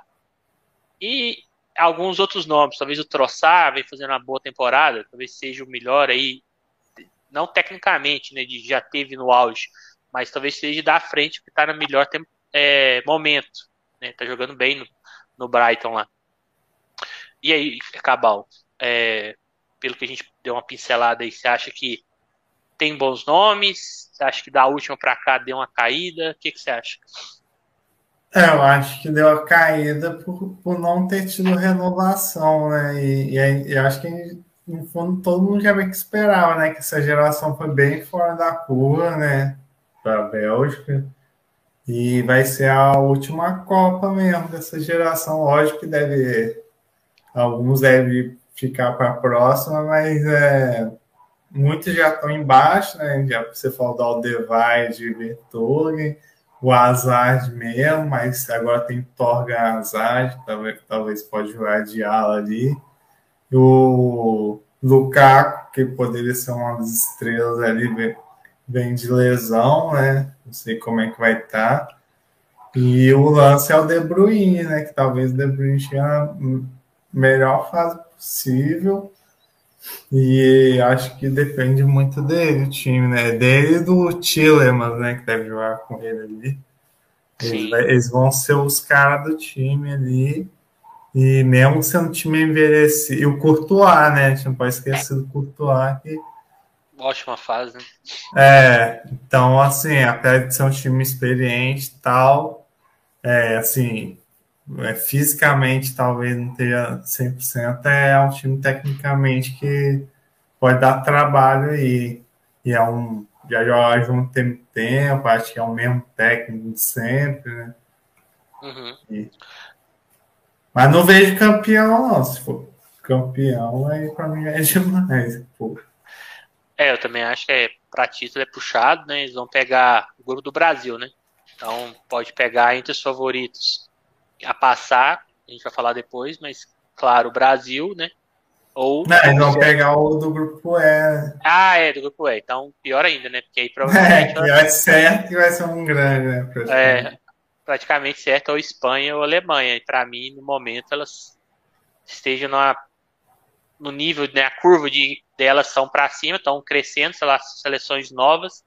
E a Bélgica ainda não fez essa renovação e decaiu a qualidade, né? Mas eu falei, Copa é Copa, é torneio curto, embalou ali, vamos ver, né?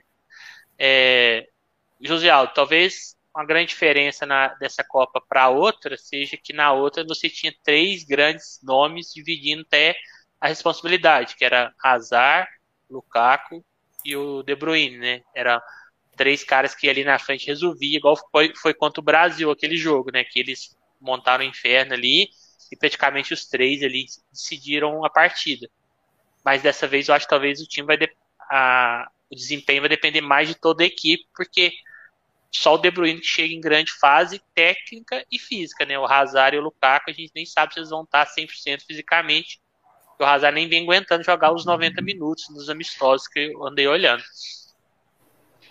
Ah, de certeza. É, sou um pouco suspeito de falar da Bélgica, eu sempre gostei muito, né? Até antes dessa geração, eu sempre, quando acompanhava assim, eu, eu sempre gostava, gostava do. Gosto do nome Bélgica, né? Acho as cores, então eu sempre me, me interessei muito por, por, essa seleção. Só que eu sempre achei que ela nunca ia chegar em canto nenhum, até começar a ver essa geração, e comecei a torcer muito por essa geração, que pena que pegou logo o Brasil na última Copa, né? Aquele ali que deu tristeza de ter que é, tipo, torcer pelo Brasil, mas contra a seleção que eu gostava muito. Né? Seria fosse minha segunda, minha, minha segunda, meu segundo time né, na, na Copa. E eu, eu não sei se porque por gostar muito, eu ainda confio mais na Bélgica que no que da França, por exemplo. Eu ainda acho que a, eu confio mais nesse, no, no, na experiência, na qualidade, no elenco que, que entrosamento que eu acho que a Bélgica tem, né, na cabeça que os caras têm, do que algumas outras seleções, como própria França, sei lá, Inglaterra e tal. Então, eu, eu, eu acho que a Bélgica vai chegar longe, sim, e também não acho que vai ser para chegar em final, né? Mas, pô, as quartas ali, quem sabe, eu acho que, eu acho que é uma daquelas que, que não, não, não pode ser que não esteja com mais grandes super favoritas, mas para mim tá na, na, na, segunda linha ali de que pode brigar por essa pelo menos entre os, os três, quatro primeiros colocados ali. É, eu, eu acho que não, mas depende muito do cruzamento também, né? Mas vamos ver. Vai que passa e acho que do grupo ela passa e pega uma Espanha ou, Ingl... ou Alemanha e ganha. Embala, né? Ganha confiança e tudo. Então, Copa tem muito dessas questões também, né? O momento ali, é uma, uma partida, igual o Brasil em 2002, quando ganhou da Inglaterra, deu meio que você viu que parece que ó, vai ser campeão, que esse jogo aqui do jeito que foi, como é que foi jogado, uma virada com um gol do Ronaldinho lá do encobrindo o goleiro, você viu que tinha que foi o jogo, né, que mudou ali a chavinha. Então, tem essas questões também. E também, igual eu falei, né, é Copa também não é só o que tá no papel. Futebol não é só o que tá no papel, né? Ah, se não fosse assim, a gente pegava pro ranking, vinha quem era melhor lá, ó, campeão vai ser esse daqui. Não é assim que funciona. É, só pegando as odds aqui da Bélgica, a gente tem uma noção. Quanto o Canadá tá 1,45, gostei da odd, achei boa. Quanto a Marrocos, boa odd também, tá 1,53. Sim, na minha opinião, né? e quanto a Bélgica, quanto a Croácia, desculpa, eles são favoritos, tá 2,15 contra 3,30. Aqui eu imagino um jogo mais duro, eu não imagino. Acho que essa. Pensei que essa odd estaria mais parelha. Gostou das odds, Cabal? Eu gostei, ah, eu, eu, não sei se eu tô com botando muita fé no Canadá aí, talvez, talvez com o Canadá merecia estar um pouquinho mais alta, né? E acho que a Croácia está justo, porque a Croácia é, é o mesmo caso da Bélgica, né? Talvez seja o último última Copa dessa, Essa geração, dessa, né? Dessa geração. É um jogo tão parecido, assim, de posse de bola, lançamento longe, aí fala da Croácia também, né? É. Mas a Bélgica, querendo ou não, é o, é o favorito mesmo e é um time que eu gosto de acompanhar também. É, lembrando que amanhã, meio-dia, a Bélgica enfrenta o Egito. É, amistoso, né? Eu não tô entendendo muito esses amistosos pertinho da Copa assim, mas vai jogar lá. Eu acho que é um risco, né? Mas Sempre cada um tem uma estratégia. É, Amanhã tem um jogo, vamos ver como é que eles vão jogar aí, mas querendo ou não, é na Copa que o que tá valendo mesmo. Gostou das odds, Luciano? Ah, gostei muito, né? Principalmente por achar que a Bélgica tá entre as principais, então tá, tá ótima, né? Não, não tá tão amassada, tá como é, favorita. E para mim ela seria mais super favorita ainda contra um Marrocos da vida, e não tá, tá com uma odd mais de favorito, né? Isso é muito bom. Aí para mim tem muito valor essas odds. E, eu, e no, no meus bolão eu, eu vou colocar Bélgica e Canadá, primeiro e segundo. Eu não, não vou é, é para se é para tentar ser diferente, eu colocaria, eu também arriscaria Canadá. Eu vi, eu vi Canadá jogar hoje, eu já vejo Canadá jogando tempo. Os caras são rápidos, os caras são muito rápidos. Croácia, eu acho um time meio lento, meio pesado já. Então, eu estou botando um pouco de fé na, também no Canadá nessa, nessa segunda colocação. Como algumas outras seleções, eu vou tentar, tentar fugir um pouco da lógica né, nos bolões, que for participar, é, seria minha, minha, minha tentativa de sorte aí, né? É, lembrando que amanhã é o último episódio e a gente vai ter uma palpites aí para ver quem vai pontuar mais igual na Eurocopa, hein? Já vão pensando aí, lá, é. artilheiro, zebras que vai passar, a gente vai põe duas para a gente escolher e duas seleções favoritas que não vão passar. Então vocês pegam aí, vão pensando. Eu vou ver se eu arrumo mais alguma coisa. Eu, eu, não sei se vocês acompanham o Clube da Aposta, né? O pessoal lá. Aí eles botam as tip lá de vez Aí botaram assim hoje, foi que eu não concordei, quase que eu comentei lá. Falei, rapaz, os caras botaram o Canadá assim, a tip, né? Canadá para ser o último colocado desse grupo. Falei, rapaz, não, isso não. Isso não entro, não, né? Pode até ser que os caras acertem, né? Mas isso eu não boto, não. Isso eu não botaria minha stake, não. é mais complicado, né? Isso aí tá puxado. É, na eliminatórias ela passou invicta, estava no, no grupo E, né, País de Gales, República Tcheca, Estônia e Belarus. Estão colocando como craque o De Bruyne, é, eu concordo também, chega junto com o Courtois em melhor momento. O técnico Roberto Martinez. É, número de participações é, tem 14 edições, né? Bem espalhado aí pela, durante a vigência da Copa do Mundo, né? Não tem uma sequência muito grande. Sempre tem uma sequência, para, volta uma sequência de novo. Depois, melhor colocação, terceiro lugar. Ah, desculpa. É, na verdade, esses anos aí são os fora, né? Tá até estranhando. Falei, mas participou em 2010, depois não. Então, o último ano que ficou fora, 2010, que não participou. E melhor colocação, terceiro lugar, justamente em 2018. É, acho que eles saíram ganhando da França, não saiu na semifinal? Acho que a França virou depois, eu acho que eles saíram ganhando. É, bem, no campinho, né, só pra gente. Ah, acho que foi, quase certeza que eu vou até olhar aqui, mas acho que foi sim. É, um Courtois no gol, uma linha de três aí. É, tem uma dúvida ali de quem vai ser o companheiro do Vertonghen e do Ardevarad. No meio de campo tem a linha de quatro, que vai municiar esses jogadores da frente, né? Carrasco, Witzel, Tillemans e Monier. O Carrasco já consegue apoiar bem mais que o Monier, questão até de juventude. E o Witzel e o Tillemans trabalhando ali mais por dentro, jogando atrás deles, né? E aí vamos ver se dessa vez eles vão conseguir fazer o que fizeram na outra, né? Então o jogo é bem focado nos três jogadores da frente. É, para eles tentar resolver. E acho que se estiver bem fisicamente, pelo menos, técnica tem, né? Então tem que ver mais, principalmente o Hazard, como que ele vai estar. Tá, né? Bem, a gente já comentou até de questão de estilo e tudo, né? Adiantou esse slide. Vamos passar para a próxima aí, que é o Canadá. Time aí que o Cabal com certeza colocará como surpresa da Copa, passando de grupo, hein? Já deu para ver que é, o, que é a tipo dele. o José também. eu não tô com essa, eu não tô com essa confiança, não. Mas vamos ver. É, Bem, as uniformes, né? Achei simples, não tem. Somente a branca é praticamente uma camisa só com o símbolozinho ali da camisa lisa, com o símbolozinho do Canadá e da Nike. A, a, a número 1 um tem mais um detalhezinho. É normal a camisa, tipo assim, não é aquela camisa que, que talvez você compre e a pessoa vai identificar, talvez nem vai saber que é do Canadá se não chegar perto. Né? Não sei se vocês pensam assim. É bem normal mesmo. Mas eu comparei só porque eu ser diferente assim do Canadá, mas somente a branca, bem simples, né? Para hoje em dia, assim, é até difícil achar uma camisa assim. Eu acho que se eles tivessem feito uma coisa mais com essa, essa planta que é essa folha, né? É. Que é símbolo do Canadá aí, talvez se fizesse um desenho ali na camisa com ela, acho que ficaria legal. Mas, é, o, escudo, o escudo deles é é esquisito, pelo menos eu acho, né? Não é uma coisa muito. Acho meio estranho esse escudo do, do, do Canadá em si, né? Parando com, com, algumas outras, igual a gente acabou de ver um da Bélgica, né? Aí tu vê um da Polônia, tu vê um negócio assim, pá, diferente. Mas tem, um, tem uns, uns símbolos aí meio, meio estranhos. Esse aí eu não curto muito, não. Também acho meio um pouco estranho. Ah, embaixo tá os convocados. Tentei achar com jogadores, os, falando dos clubes, não achei. Acho que ninguém deu muita bola aí pro Canadá, mas a gente sabe de alguns aí. Então, os principais destaques aí com certeza é o ataque, né? Então a gente tem o Alfonso Davis do Bayern de Munique.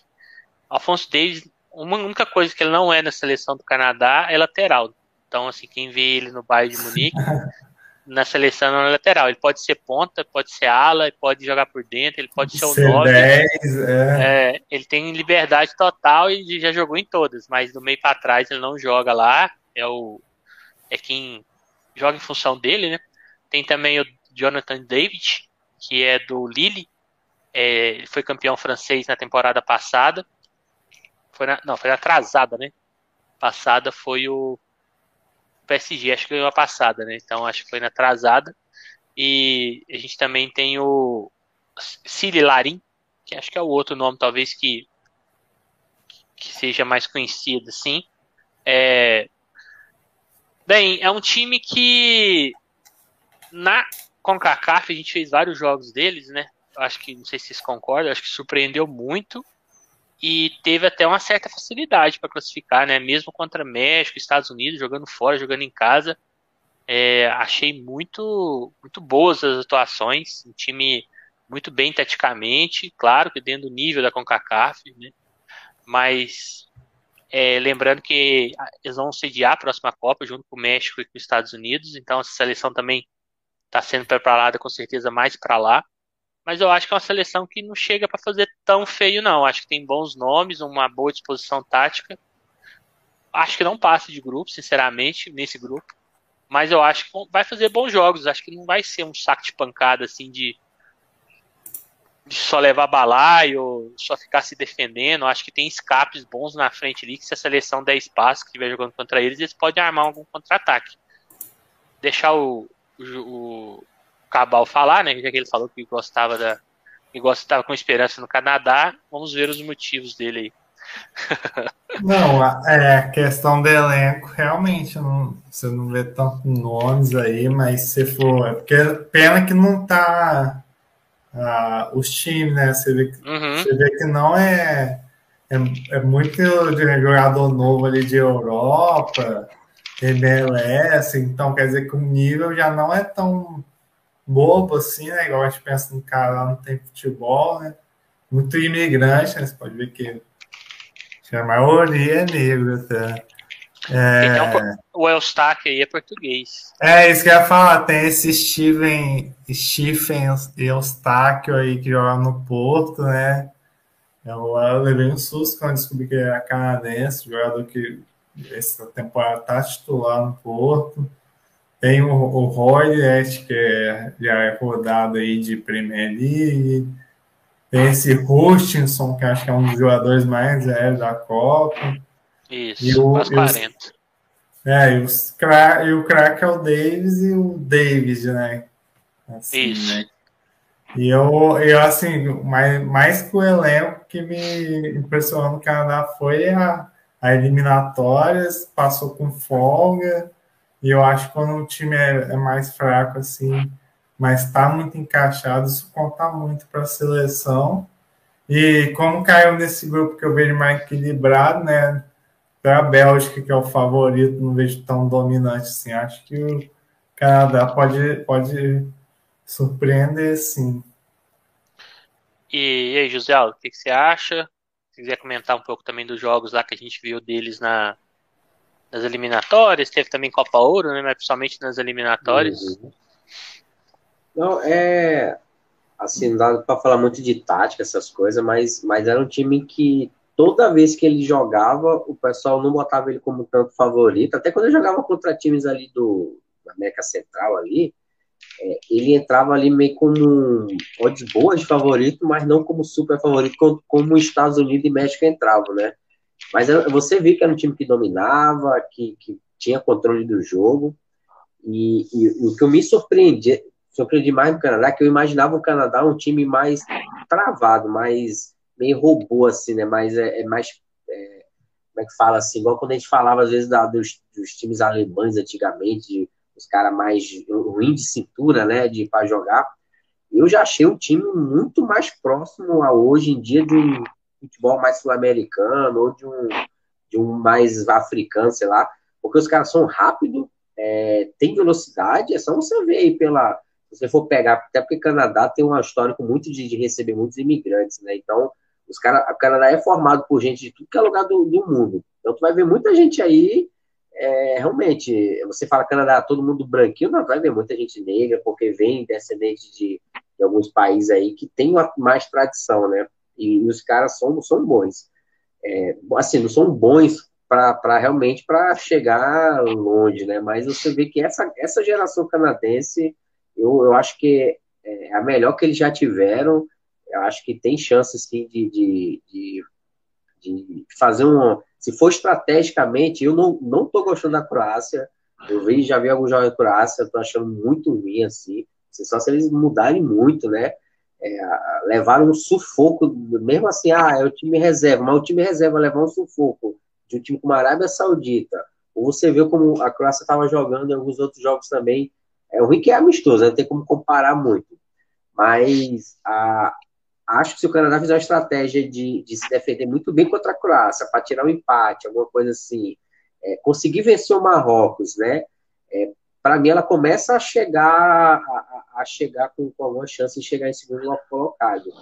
E assim, hoje, hoje só dei um clique hoje e peguei uma, e foi um back que eu peguei no Canadá no final do jogo contra o Japão, o de 8 porque eu vi, eu, eu assisti uma parte do jogo, estava de olho assim, trabalhando, mas olhando, aí vi o Japão dominando. De repente, o Canadá dominou o Japão de uma maneira os caras ficaram em cima, amassando, amassando, botei lá oito, peguei o gol no final. É lógico que eu tinha jogado também algo pro Japão também, que o Japão não chegava. Os caras são muito rápidos também, os japoneses, né? Mas assim, eu acho que vale ficar de olho sim. É, não como trader, e aí sim, o Canadá, pô, eu não vou ficar também, não é aquele negócio para você ficar se expondo a favor, né? Não vou ficar uhum. botando a stake lá a favor deles, assim, aleatório. Mas acho que, que, que vai dar para buscar uns golzinhos, dá para buscar, assim, um, um lei, principalmente um lei ao outro, né? Teria que dar uma olhada nas odds, mas tu pegar uma Croácia jogando contra o Canadá e a Croácia tendo dificuldade, cara, é, e a Canadá tendo os contra-ataque na velocidade que eu vi ele jogando hoje e alguns outros jogos na, na, naquelas Copas que a gente acompanhou, vale. Eu acho que vale um lei, vale um lei alguns times aí sim, cara, nessa primeira fase. Tá, aqui, só pra, pra gente ter as odds, eu tava com as odds aqui, contra a Bélgica, né? Tá 1,45 para a Bélgica, 6,50 para o Canadá. Contra a Croácia, 1,72 para a Croácia, 4,75 para o Canadá. E contra o Marrocos, que o mercado está enxergando o jogo mais equilibrado, 2,90 para o Canadá, 2,37 para Marrocos. Então, mesmo contra o Marrocos, eles ainda acham que o Marrocos é um pouco favorito. Apesar que é, é um jogo equilibrado, né? As odds são bem próximas aqui, não tem tanta diferença assim. É, só para o Cabal falou dos times, eu consegui que no Transfermark é lá já tem escalação com o elenco, né, com os times. Então vamos passar rapidamente só alguns aqui que eu vou destacar. No gol, o que joga fora do Canadá ou da MLS, né? Vamos falar assim. É o Borjan, é, joga no Estrela Vermelha de Belgrado. É, zagueiros, a gente tem o Cornelius, que joga no Panetolicos da Grécia. Todos os outros que eu não falar, ou joga na MLS, né? Muitos no Montreal, ou algum time do Canadá que joga na MLS, né? É, zagueiros tem o Steven Vitória, que joga no, no Chaves de Portugal. Tem o lateral Davis, né, que todo mundo conhece, joga no Bayern de Munique, está avaliado aqui o jogador mais caro. É, tem o AD Kubi, que eu até gosto dele, joga no. Pelo menos a seleção dele é muito. aquele baixinho que ataca bastante. Hatayspor da Turquia.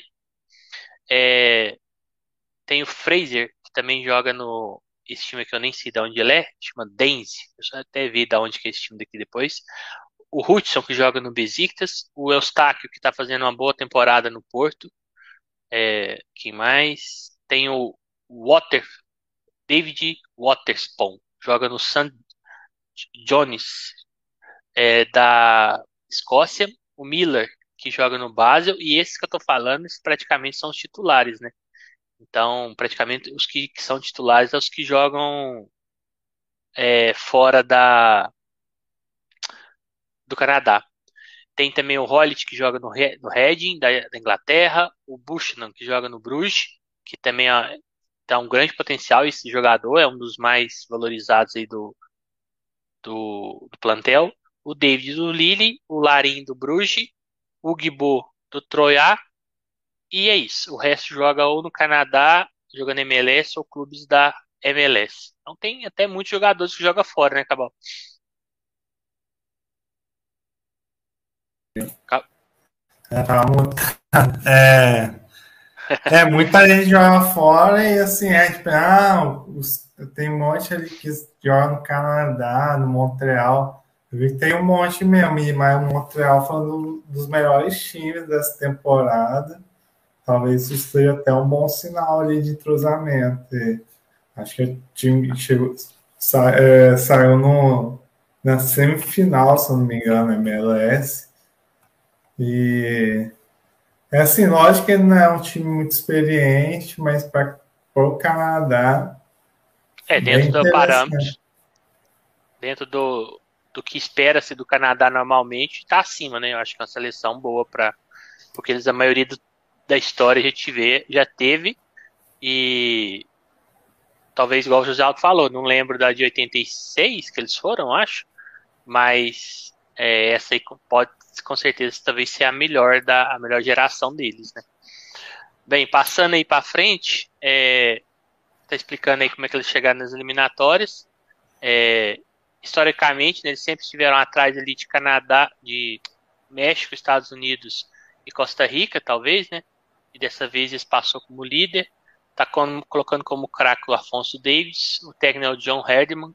É a segunda edição que eles estão participando. Participou a primeira vez em 86 e foram eliminados na primeira fase. É, o campinho aí tá mostrando que é um 4-4-2, com o David e o Larin na frente. O Davis aí tá na lateral, na ponta esquerda, mas não necessariamente ele fica aí e tem liberdade para rodar. Então, você pode ver ele fazendo esse corredor, você pode ver ele entrando por trás dos dois da frente como um, um camisa 10. Talvez você não vai ele na direita, né? Mas o resto aí ele vai rodar bastante. E tem um Eustáquio no meio que faz saída, tem um pouco mais de criatividade, como se fosse um o real camisa 10 do time, né? Talvez ele como se fosse um ganso no Fluminense, armando mais de trás. Ele é que faz isso.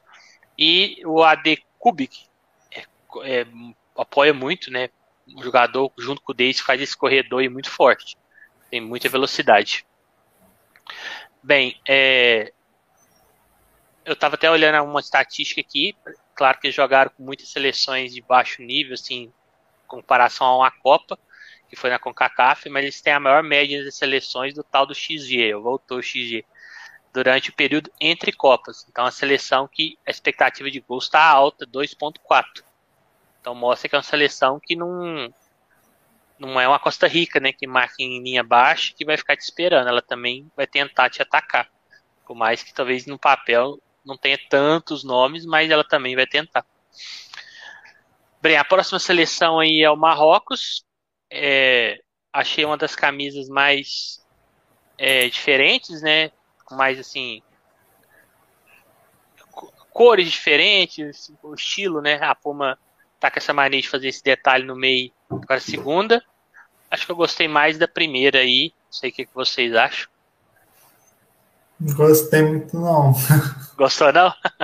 e você? Mas, é até interessante né, lembrar português, assim. É, tá em Portugal. É, tem uma foto do time aí, com a camisa antiga, e tem a escalação. E é minha zebra, hein? Já vou adiantar aqui. esquadrão. o esquadrão chegando. Então, trocou o técnico. Ele participou de três amistosos, contando com o de hoje. Então, a gente ainda não sabe bem como é que vai ser a seleção, porque com o novo técnico pode mudar tudo. Mas o principal é que o Ziek está de volta. O homem chegou. o Ziek então voltou. É, e também outros jogadores que estão vindo sendo convocados, né? Então tem alguns, vamos falar dos principais aí que jogam na Europa, o Bono na Sevilha. A gente tem o Hakimi do PSG, que talvez seja que a maioria conhece, junto com o Ziyech, né? É um lateral muito ofensivo, ele joga assim na seleção, ponta mesmo. A gente tem o Aguerd do West Ham, tem o Mazraoui lá do Bayern de Munique, não joga tanto, mas está lá, né? Tem o Sabir lá da Sampdoria. A gente tem também o Anrambat, que eu acho que ele até fez gol, se eu não me engano, na última rodada lá na Fiorentina. É, o El Nesri, da, do Sevilha, os nomes difíceis, né? Do Chelsea e o Buffal do Henri, lá da França. Então tem outros jogadores também, do Kings Park Rangers, do Bari, Toulouse, vários jogadores aí da que joga na Europa, até pela proximidade ali do Marrocos ali, é perto do continente europeu, né? É, e aí, José Aldo, alguns nomes aí conhecidos, outros nem tanto. Talvez comparando, por exemplo, com a Arábia, comparando com. Deixa eu ver quem mais. Costa Rica, comparando com Tunísia. É uma seleção, pelo menos, que tem nomes mais conhecidos e ah, talvez dois nomes que pode, vamos falar assim, desequilibrar, né? Que talvez seja o Hakimi e o Ziyech. Uhum. Com certeza. De, até olhando assim, por onde esses, a turma joga do, do, Marrocos em relação, por exemplo, ao Canadá, é, eu acho que realmente o Marrocos é até melhor de elenco mesmo, né? Você compara assim, se eu for olhar por, onde a turma joga, né? Mas é, não vi Marrocos jogar, não lembro, não sei como é que é o estilo deles de, de jogo, mas realmente é, tem jogadores bons aí e que pode surpreender também, né? Realmente Marrocos também tá, tá concorrendo ali com, com com a turma, deve chegar com, com boa chance também de tentar um segundo colocado, né? Mesmo achando que, o, que por ter visto mais o Canadá jogar, é, apostar mais neles. Mas tem bons nomes, tem bons nomes. É, não sei, Marrocos jogou hoje, não foi? Foi, ganhou de 3x1. É, acho que foi 3x1, deixa eu só pegar o resultado aqui certinho. Vou, vou até tentar ver alguns jogos aqui, ver se tem alguns jogos assim gravados assim deles, para tentar ver só o estilo, né? Se é aquele uhum. estilo africano assim de, de ir para cima, correria, ou se é um time mais técnico de tocar bola, ou se é contra-ataque. Realmente eu não conheço, não, não, lembro de ter visto nenhum jogo deles. É, eu, eu sinceramente também fiz poucos jogos do Marrocos, fiz um, alguns na Copa da Africana. Na Copa Africana, muito defensivo, não tinha o Ziyech, né, entre outros como foi toda a Copa Africana. Mas agora, eu vi a análise do Rafa Oliveira, falou que com o novo técnico mudou bastante. Ela está tentando propor mais o jogo, marcando mais alto. Então, assim, claro que eu não sou conhecedor do Marrocos, estou indo mais pelos nomes ali, que eu acho que com a volta de, do Ziyech, de entre outros, eu acho que deu uma melhorada no, no elenco. É, mas foi o que o Rafa Oliveira falou, que esse técnico agora ele joga de uma forma menos defensiva. Então, é esperar para ver. Só falando que o jogo hoje foi contra a Geórgia, eles ganharam de 3 a 0. Gol aos 5 minutos, aos 29, aos 72. O Ziyech fez um. O ne Els Nesri, da, Sevilha, fez outro. E o Bufal fez o último. Então, só para a gente é, entender, né? Mas, igual eu falei também, não, não sou especialista em Marrocos, se eu procurar informações e estou indo mais pelo que está na lista, né? Vamos falar assim, na, na, convocação, até porque, até o Rafa Oliveira falou, como mudou o técnico agora, ninguém sabe exatamente o time titular, ninguém sabe exatamente como eles vão jogar, assim, tem uma noção, mas é 100% ninguém sabe. Sabe que o Ziyech e o Hakimi vai ser titular, né? Isso todo mundo sabe. E aí, Cabal, o que, que você achou dos nomes? É, se tem alguma Assim, algum jogador que te chama mais atenção? É, o... eu gosto do, do elenco, assim, acho que tem gente que joga ali na, nas principais ligas, né? Talvez acaba com essa mudança aí, o Ziyech voltando acaba sendo uma, uma das seleções da África mais forte, né? Já que o Senegal, o Senegal perdeu o Mané, né? Mas ainda acho uhum. forte. Mas o Marrocos parece que é um time que eu estava esperando engrenar assim. E, e, talvez é, com esse novo técnico traga, traga o melhor do Marrocos, né? Que esse atacante do, do Sevilla é bem bom também. Em, em que ele assim, acho que não está na melhor fase, mas ele é bem forte, bem em movimentação. E e assim, é, o, foi a mesma coisa que eu falo para o Canadá, é, tem que falar com a Marrocos, né? Como é um grupo mais equilibrado, assim, pode dar uma surpresa aí, dar um trabalho. Se, se é um futebol para cima, assim, pode ser um, um grupo, parece estar tá sendo formando um grupo bom para over, né? Tipo o grupo A que a gente falou aquele dia, assim. E vamos ver, né? É, é, eu falei. Ah, tem que fazer um, uma palpite pragmático. Você não vai, talvez, pôr o Marrocos, né?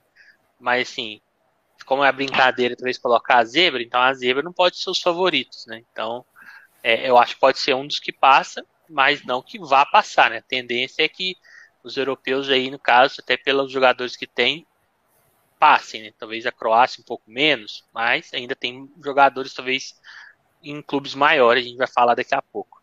Então, a, o Marrocos chegou na Copa aí passando fácil pela, pelos grupos e na, na, no confronto decisivo teve um placar agregado de 5 a 2 contra a República Democrática do Congo. Tá colocando como craque do time o Ziyech. É, talvez alguém pode falar que é o Hakimi, né? Mas colocaram o Ziyech aí. O técnico aí eu já até conferi, é o novo mesmo, o deve ser Valide Regrag. E já participou seis vezes aí da, da Copa do Mundo e as duas últimas teve presente. Melhor colocação foi a oitava de final em 86. Um ano antes de eu nascer aí, hein? Tá mostrando aí o campinho.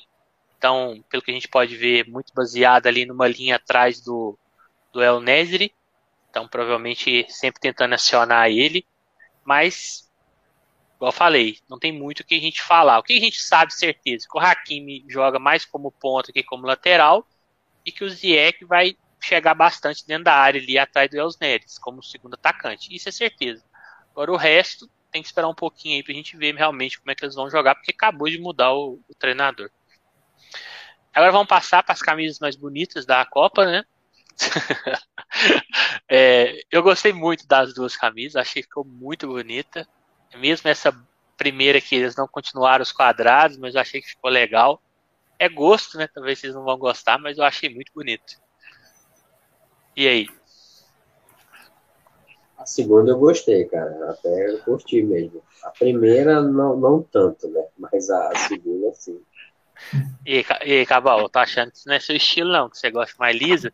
Não, mas eu gostei da segunda, apesar de ser diferente, assim, é um, gostei dos tons e, e assim, querendo ou não, a Cross sempre fez essa, esse quadriculado, né? E ficou bonito, né? O primeiro é aquela de sempre, né? Só vendo em campo aí esse vazado branco, assim, mas. Eu acho é que difícil. Tenho... é que aqui, aqui onde eu moro, em Araxá, o time usa uniforme quadriculado, igual da Croácia, só que é branco e preto. Aí eu acho que eu tenho, talvez eu tenha uma tendência para achar mais bonito também por causa disso, né? Pode ser. é, aí tá uma foto do elenco, né? Num, num, time, né? Do titular, num jogo, já era um uniforme antigo mais para baixo aí tá a, a convocação. Vou falar alguns nomes.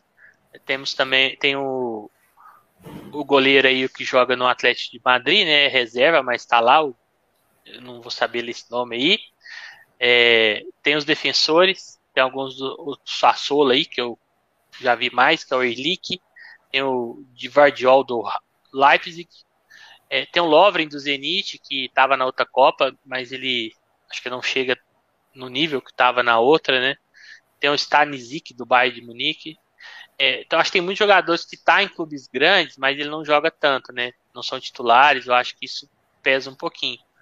É, o Vida, que foi titular também na outra Copa, ele está no EK Atenas, então assim, a seleção que também tem essa questão ali de manter alguns nomes, que fez uma grande campanha que ninguém esperava, mas talvez esses nomes também não, não estão na boa fase e também não tem novos para colocar. Não é um país que tem uma população que renova tão rápido esses, esses jogadores também. Né?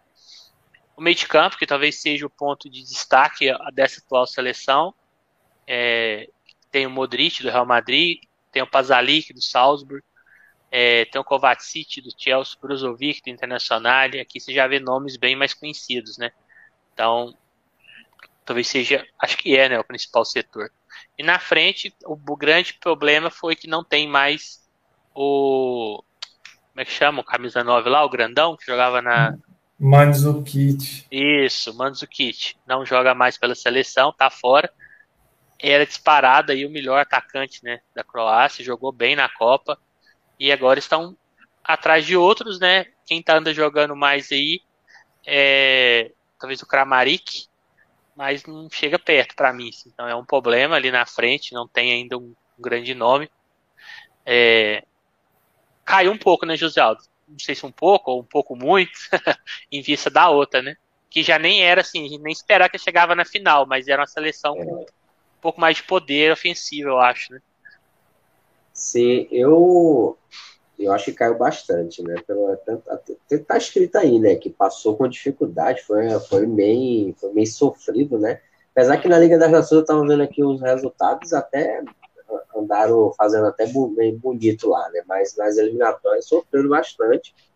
E eu nunca me agradei ao tipo de futebol que, que eles estavam jogando, né? É, é, tinha momentos que às vezes eles dominavam, aí era meio vagalume, né? mas muitas vezes eles não estavam jogando propondo, se defendendo. É, eu, estou vendo que nessas, você vê que tirando a Bélgica, as outras três seleções sempre tem um ou dois que se destacam, né? Estou vendo que vai, vai muito se passar para quem conseguir fazer a melhor marcação individual nos, nas referências, né? E aí, quando você pega uma Croácia, se você conseguir anular o Modric, quem é que vai desequilibrar para eles, né? É, assim, aí você olha pelo lado também lá do Marrocos, né? Se os caras conseguiram, se conseguirem anular os outros dois lá, né? O Hakimi e o, o, Ziyech, será se vai, se os outros têm qualidade, né, para conseguir desenrolar o jogo numa boa? É a Croácia aí, eu tô vendo que vai ficar tudo, tudo em cima do, do, do Modric. Eu quero ver quem é que vai conseguir conseguir marcar bem ele ali, se, o, se, o, se a Croácia vai conseguir fazer o jogo fluir. E aí é onde que eu acho que vai o lance que eu falei da, da desse grupo de, de Marrocos e Canadá tentar conseguir tirar ponto da Croácia, né? Eu acho que eles devem conseguir conseguir um empate, até uma vitória, né? Dependendo. É, não acho que a Croácia vai chegar bem, não. Eu acho que eu acho que vai. Eu, eu tenho para mim que a Croácia não passa de fase. Quem vai ser segundo, se vai ser Marrocos, Canadá, mas eu acho que eles não vão. É, eu, eu acho que, não sei se o Cabal concorda, né, uma grande diferença também, além do Mandzukic não estar tá ali, era um cara que ele jogava de costas, ele recebia essa bola ali mais quebrada quando precisava, era bom na finalização, né? Tanto.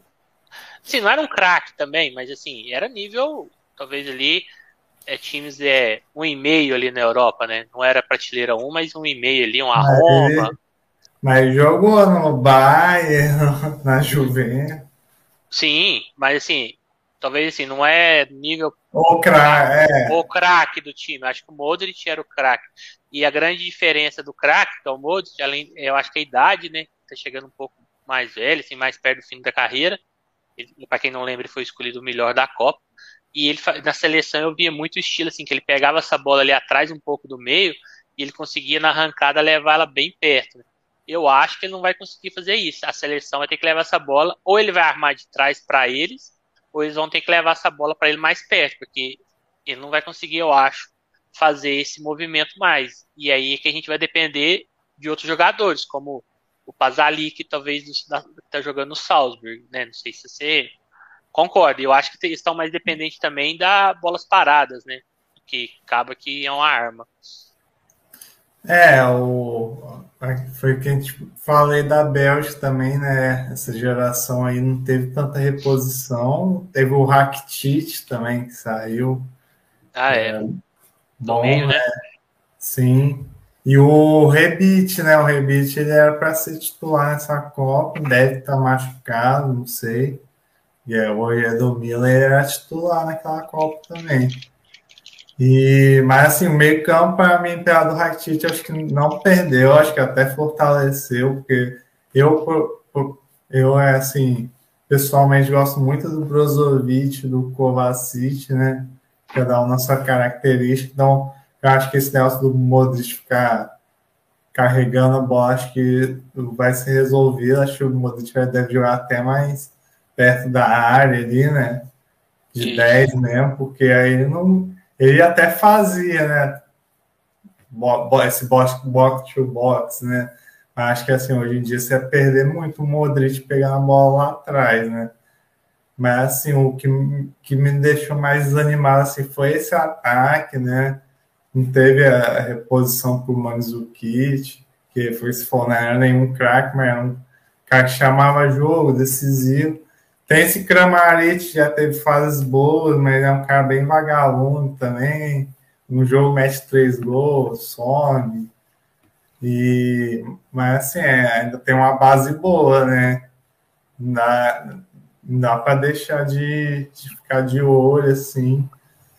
É, eu acho é... que se eles não tivessem sido finalista, talvez o pessoal não teria tantas críticas. Né?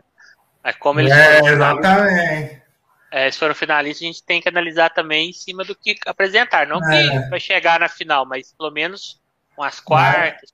Né, é, mas na verdade está tá mais no nível assim da Sérvia, dessa segunda força assim, né, da Europa. Eu é, também Dinamarca acho. mesmo, Dinamarca está até mais em alta. É, só olhei a informação do rebite aqui, segundo a matéria do Terra, fala que dos 34 convocados, que ele convocou 34, ele cortou alguns, e entre eles estava o Brecalo e o Mirko Kolak, e o Rebite nem estava nessa, nessa, nessa, relação de 34, porque parece que teve um, uma derrota para a Espanha, e na Eurocopa e ele criticou o treinador e depois disso ele nunca mais foi convocado. É, então, engraçado, né? Não tem muito nome. Ainda ah, corta o que tem. É, esse Brecala aí acho que jogaria também ao do Wolfsburg, eu acho. É, acho que é do Wolfsburg.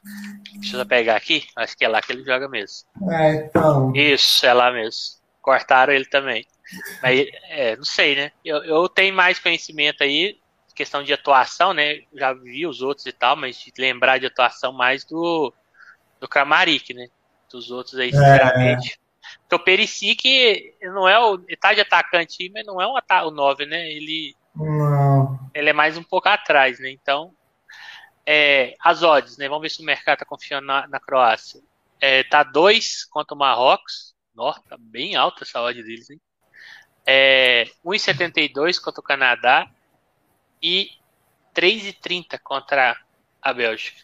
Então, o mercado não está confiando também muito, não, hein? Acho que estão, estão com a mesma sensação nossa. É, das eliminatórias, né? É, conquistará a vaga para Catar somente na última rodada, diante da Rússia. O craque do time está colocando o Modric, o técnico Dalit, e no último participações seis, né? Também teve meio igual o Japão, a partir de 98 ele vem participando quase de todas. E até porque antes, né, até tem essa informação que eu estou esquecendo, a Croácia fazia parte da Yugoslávia, então até não tinha nem como ela participar, né? E quando era Yugoslávia ficou em terceiro, mas só que a Yugoslávia era vários países, né? Se a gente juntasse os países de hoje, seria uma, uma baita uma seleção, né? Que tinha Sérvia, Montenegro, é, Albânia também era, mas tinha vários países ali, então muito mais gente para fazer a seleção, então a gente não pode nem considerar esse terceiro lugar aí. E a melhor colocação, por incrível que pareça, né, foi na passada aí. Ela foi vice-campeã. E teve o melhor jogador da Copa, mesmo sendo vice, né? Que foi o Modric. Aí tá o campinho mostrando como é que eles jogam. É como se fosse um 4-3-3 ali. É, utiliza muito esses lados aí para fazer as jogadas com o Perisic e o Pazalic. É, o meio de campo eu acho até bom, assim, no papel, apesar de alguns aí não estar tá numa boa fase, mas Kovacic, Modric e Brozovic, eu acho que se for pegar para o setor, talvez seja o melhor setor aí, mais confiável do time, né? Eu acho que um pouco a questão é que o principal jogador tá, já está na idade que ele não tem a mesmo vigor físico, então acaba que acho que vai dar uma prejudicada. É, não é uma seleção também que eu gosto de fazer, igual o José Aldo falou. E eu acho que passa Bélgica em primeiro e Marrocos em segundo. Nesse grupo. Eu vou chutar o um Marrocosão aí. Eu acho que essa Croácia não vai aguentar esses jogos de três em três dias com esse, esse meio de campo aí, meia boca, não, mais velho. E você, José Aldo? Você acha que dá lógica? Não falando bolão, falando lógica agora. Quem que você acha que passa? Eu, eu, acho que vai ser Bélgica em primeiro e eu chutaria Canadá em segundo, né? Mas eu, eu concordo com você que Marrocos tem. É, parece ter mais elenco e, e ter mais bagagem, assim, de, de, de, chegar e bater de frente, né? Eu acho que é que tem mais chance de tirar ponto da Croácia, né? A briga vai ser. A, a, a, todo mundo, os outros dois vão mirar na Croácia. Eu acho que ninguém vai ficar mirando na Bélgica, né? Pode ser algum milagre acontecer de alguém tirar um pontinho lá da Bélgica, mas todo mundo tem que mirar na Croácia e tem que saber como é que vai anular a Croácia. E para mim, eu não vejo, eu, eu, acho que até parece ser um pouco fácil, né? Se olhar que você tem o Modric lá, tem mais um lá, o cara mete uma marcação mais individualizada ali, tenta anular os caras, pode ser que consiga tirar mais pontos dessa forma. Você falando um pouco de trader, né, que eu queria comentar, os poucos jogos que eu fiz na Croácia, eu lembro de uma característica deles que me chamou a atenção, é que assim, eles, não, eles começam normalmente ruim o jogo, né? Então é aí onde você pega uma boa correção de ódio. Acho que você vai dar para pegar a correção de ódio contra o Canadá de 1,70 para 2. E esse de 2 aí para Rocks para frente aí também deve conseguir. Só que depois, em algum momento, eles fizeram isso, acho contra a França, na Liga das Nações, ou foi na Euro, sei lá. Os caras começaram ruim, sendo dominados, do nada, eles conseguiram mexer lá taticamente, anularam outro time, começaram a propor o jogo, começaram a, a, a jogar outro time para trás e, e fizeram gol e tudo, e no final até venceram. Mas assim, é, eles, eles têm essa característica, eu acho que eles começam ruim, mas em algum momento, quando eles começarem a melhorar, eu acho que tem que cair fora, porque quando eles começam a melhorar também, eles dão um gás ali e terminam, é, terminam encontrando um gol, porque tem qualidade, tem jogadores de qualidade, né? Mas eu acho que vai dar para buscar duas correções interessantes contra o Canadá e contra o Marrocos. Mas não quer dizer que eles. Pode ser que no final eles dêem uma goleada de 5 a 0 né? Mas assim, no início do jogo é vai ser um bom momento para a gente ficar observando. É. Eu acho que corre o risco até da Croácia jogar reativa contra o Marrocos e Canadá. Porque como eles têm essa tendência ofensiva, eu não, eu não descartaria, não. Se eles, ó, vamos deixar eles achar que estão bem pra gente jogar aqui no é, reativo. Né? Até para poupar é, fisicamente, né? Para não. Sei. Acho que gente, esse é um grupo até curioso pra gente analisar. E aí, Cabal, dentro da lógica, você acha que passa as de mais camisa mesmo, ou você acha que pode surgir uma, uma surpresinha aí? Ah, esse grupo tem tá com a cara da surpresinha, né? Até para a própria Bélgica, eu sei que o José Aldo gosta, mas assim, mas querendo a Bélgica acho que passa, né? E também tô nessa do Canadá aí, mas acho que tá bem aberto mesmo, assim. Qualquer um ali pode pegar a segunda vaga é um dos grupos que eu achei mais interessante para trade, assim, que, é, que a gente para analisar, né?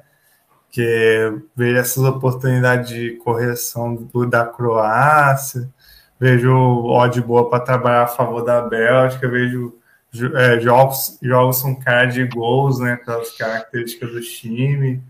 E a, e a Croácia específica é um time traiçoeiro, assim, bem isso mesmo, bem acende, apaga, recupera resultados, assim, que eu lembro da, da Nations da Eurocopa, né? Pode chegar na Copa e jogar fechadinho, acho difícil, hein? Já tá meio no DNA desse time, às vezes, de querer jogar com a bola, assim. É, eu, eu acho que a gente vai ter, assim, uma... Vai ser muito legal, vai ser igual o menino no primeiro dia no, no, playground, assim. Acho que esse primeiro dia de Copa, assim, a gente vai ter uma. Talvez não o primeiro, que vai ser. Acho que tá, vai ser só um jogo, mas. É, primeira semana. É, primeira semana, comportamento de mercado, como é que vai ser? Eu acho que a gente vai, vai ser bem legal, assim, pra gente fazer. Eu acho que a gente vai conseguir ver como é que vai funcionar realmente, né? Então acho que vai ter um conteúdo legal para falar. Antes de a gente terminar aqui, eu também já vou me despedindo estava procurando algumas informações e apareceu a notícia aqui. Luiz Henrique diz que próprios jogadores calaram a Espanha amistoso. Oh, esse cara, esse cara aqui eu tô achando ele muito folclore, cara. Vai fazer stream, o jogador que tá escalando, sei lá, viu? Essa Espanha pra mim já tá saindo as favoritas que esse cara. Mas vamos ver. É, no mais aí, pessoal, é agradecer. A gente hoje fez quase duas horas né, de live já, então é, a gente falou bem das seleções, esquema tático, tentou falar também de trading, é, porque acaba que a gente fala de trade, né, muito live, né, então acaba que a gente fala um pouco como se fosse Panther, né, analisando ali mais no papel. Eu acho que é importante também você entrar com informações, porque muitas vezes você fala, ah, essa seleção aqui, Costa Rica vai marcar lá em cima. Aí você vê que não é assim, que eles marcam para trás. A Croácia é favorita, mas será que ela vai sabendo que essas seleções igual Canadá e Marrocos têm ataques rápidos, ela vai se expor lá, talvez ela vai esperar. Então tem tudo isso aí para analisar na hora de você estar tá vendo o jogo, né? Para não tentar não entrar em posições que talvez sejam pegadinhas, vamos falar assim. Então é isso, agradecer a todos. Deixar o Cabal se despedir aí, depois a gente passa para o José Aldo. É, show. É, que... aí sim, eu tô ficando craque. é, pô, queria agradecer o pessoal que ouve a gente. É, é, acabou ficando o dobro do tempo que imaginei, né? Falou dois grupinhos, vamos falar rapidinho, pensei assim, né? Copa do Mundo é, é muito assunto, né? E a gente nem. Assim, a gente tentou falar o máximo de informação que a gente sabe, que a gente achou assim, e os cenários que a gente espera, né? Que Deixa eu até falar isso no outro podcast. É como é, é a competição que é de 4, 4 anos, seleção que nem se enfrenta mais, sente que a Europa está na bolha, assim, às vezes é difícil precificar mesmo. E, e só no live que a gente vai ver algumas coisas assim. E, E assim, tomar, esperar um pouco, né? Ver se o time é, atende suas expectativas e porque assim, o mercado pode também levar alguns sustos aí nesse começo, assim, né? Tanto por bem, tanto por mal, né? Tipo, essa Croácia mesmo, pode ver que tá naquela faixa de ódio que pode subir, pode descer. E é, que é, deixar é pro que... aire mesmo, né? Que negócio, né? Casa nova, você entra devagar para ver como é que é, né? Então, é, talvez o primeiro jogo ali, ver, é, vamos, vamos esperar, não vamos entrar com a cabeça de uma vez, não, com moeda muito grande, com muita empolgação, né? É. E aí, José Alto? Agradecer, né? Mais uma, mais uma live aí. É, acho que são dois grupos interessantes aí que a gente falou, né? Bem diferente do, do, que a gente comentou ontem. Mas, assim, é, uma coisa que sempre me chamou a atenção é que jogos de campeonatos de seleções, né? É, o mercado, eu vejo que ele, ele, ele, ele reage muito rápido, né? Eu acho que foi a primeira vez na minha vida que eu vi correções de verdade de, de, de ódio com seleções. A seleção começou a recuar, começou a ficar ruim, começa, começa a subir, e numa velocidade que a gente não vê nos campeonatos, nem nos europeus mesmo, assim, pelo menos não, não, não observo isso né, na, na, Premier League, na Bundesliga e tal. Então, é, eu acho que tem muitas oportunidades boas de, de correções, né, para quem gosta de trabalhar, momentos ali, e, e tem muito time aí que a gente está vendo que está chegando como tipo favorito, que a gente vê que não está jogando bem, né? Então, assim, tem que tomar cuidado. É, eu acho que a gente tem que estar preparado que a gente vai levar uns head aí também pesado, porque a gente vai estar a favor de times assim, porque tá bem, tá jogando e que e você vê que do outro lado tem jogadores bons também, né? Qualquer timezinho desse que a gente viu aí, tirando o Arábia Saudita da vida, que a gente não conhecia ninguém, mas a maioria tem um outro cara ali que pode, pode te dar um head, né? Então, tomar cuidado e, e, e vamos lá, né? Começar já domingo já, então também estou bem ansioso aí. E a gente vai fechar aí os grupos aí, a gente vai tentar comentar sempre né, os jogos que a gente fez, tentar analisar o mercado, acho que vai ser bacana. É isso aí. E lembrando que amanhã eu estou do lado B, vamos falar do Brasil também, e a cervejinha para dar uma empolgada.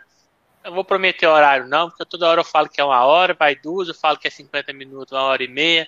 Então vai, vai conforme for desenrolar aí, a gente não vai tentar enrolar muito, mas quem puder acompanhar aí, amanhã vai ser legal. É um dia também que ninguém trabalha outro dia, fica mais descontraído. E falar do Brasil é sempre bom, né? O time que a gente, seleção que a gente vai torcer. É, e também tem outro grupo que é Portugal e tem Portugal e Uruguai. O Uruguai eu curto a seleção, acho uma seleção também que tem potencial com esse novo técnico, novos nomes. Então é esse daí. Quem puder entrar lá no YouTube, a gente tem mais audiência de podcast, né? Acho que o pessoal gosta mais, acha mais fácil. Lá a gente tem bastante é, nem compara com o YouTube. O YouTube a gente tem poucas pessoas. Que, até porque o YouTube ele distribui. Você tem que estar tá postando todo dia para ele te distribuir, né? Se você fica um dia, dois, a gente fica até mês sem postar, ele, ele não te distribui, porque ele quer que você participe da plataforma constante, né? Então é mais difícil, mas lá no podcast a gente tem uma audiência mais legal aí, na faixa aí de por, por mês, umas 200 pessoas, então no trade, a gente sabe que é um nicho mais específico, porque a gente não fala de futebol, a gente fala mais de trading também, né, voltado, então é uma galera mais restrita ali, um nicho menor, e tem grandes influenciadores, a gente nem é influenciador, a gente está aqui só para trocar ideia, então a gente quer agradecer muito ao pessoal que está escutando lá no Spotify, e tem muito pessoal do Apple também podcast, que eu nem sabia que tinha, que escuta a gente também, é 35% do pessoal tá no, tá no Apple, né, então, muito obrigado a todos aí que está que tá escutando, que dá um incentivo para a gente estar tá fazendo aí, né? Porque 200, talvez 200 pessoas para muitos é pouco, é visualizações na verdade no mês, mas pela quantidade que a gente posta, a gente não, pode, não posta constante, né? O pessoal que está escutando aí, a gente agradece demais, demais, demais mesmo. Então, um grande abraço, fique com Deus e até mais. Valeu.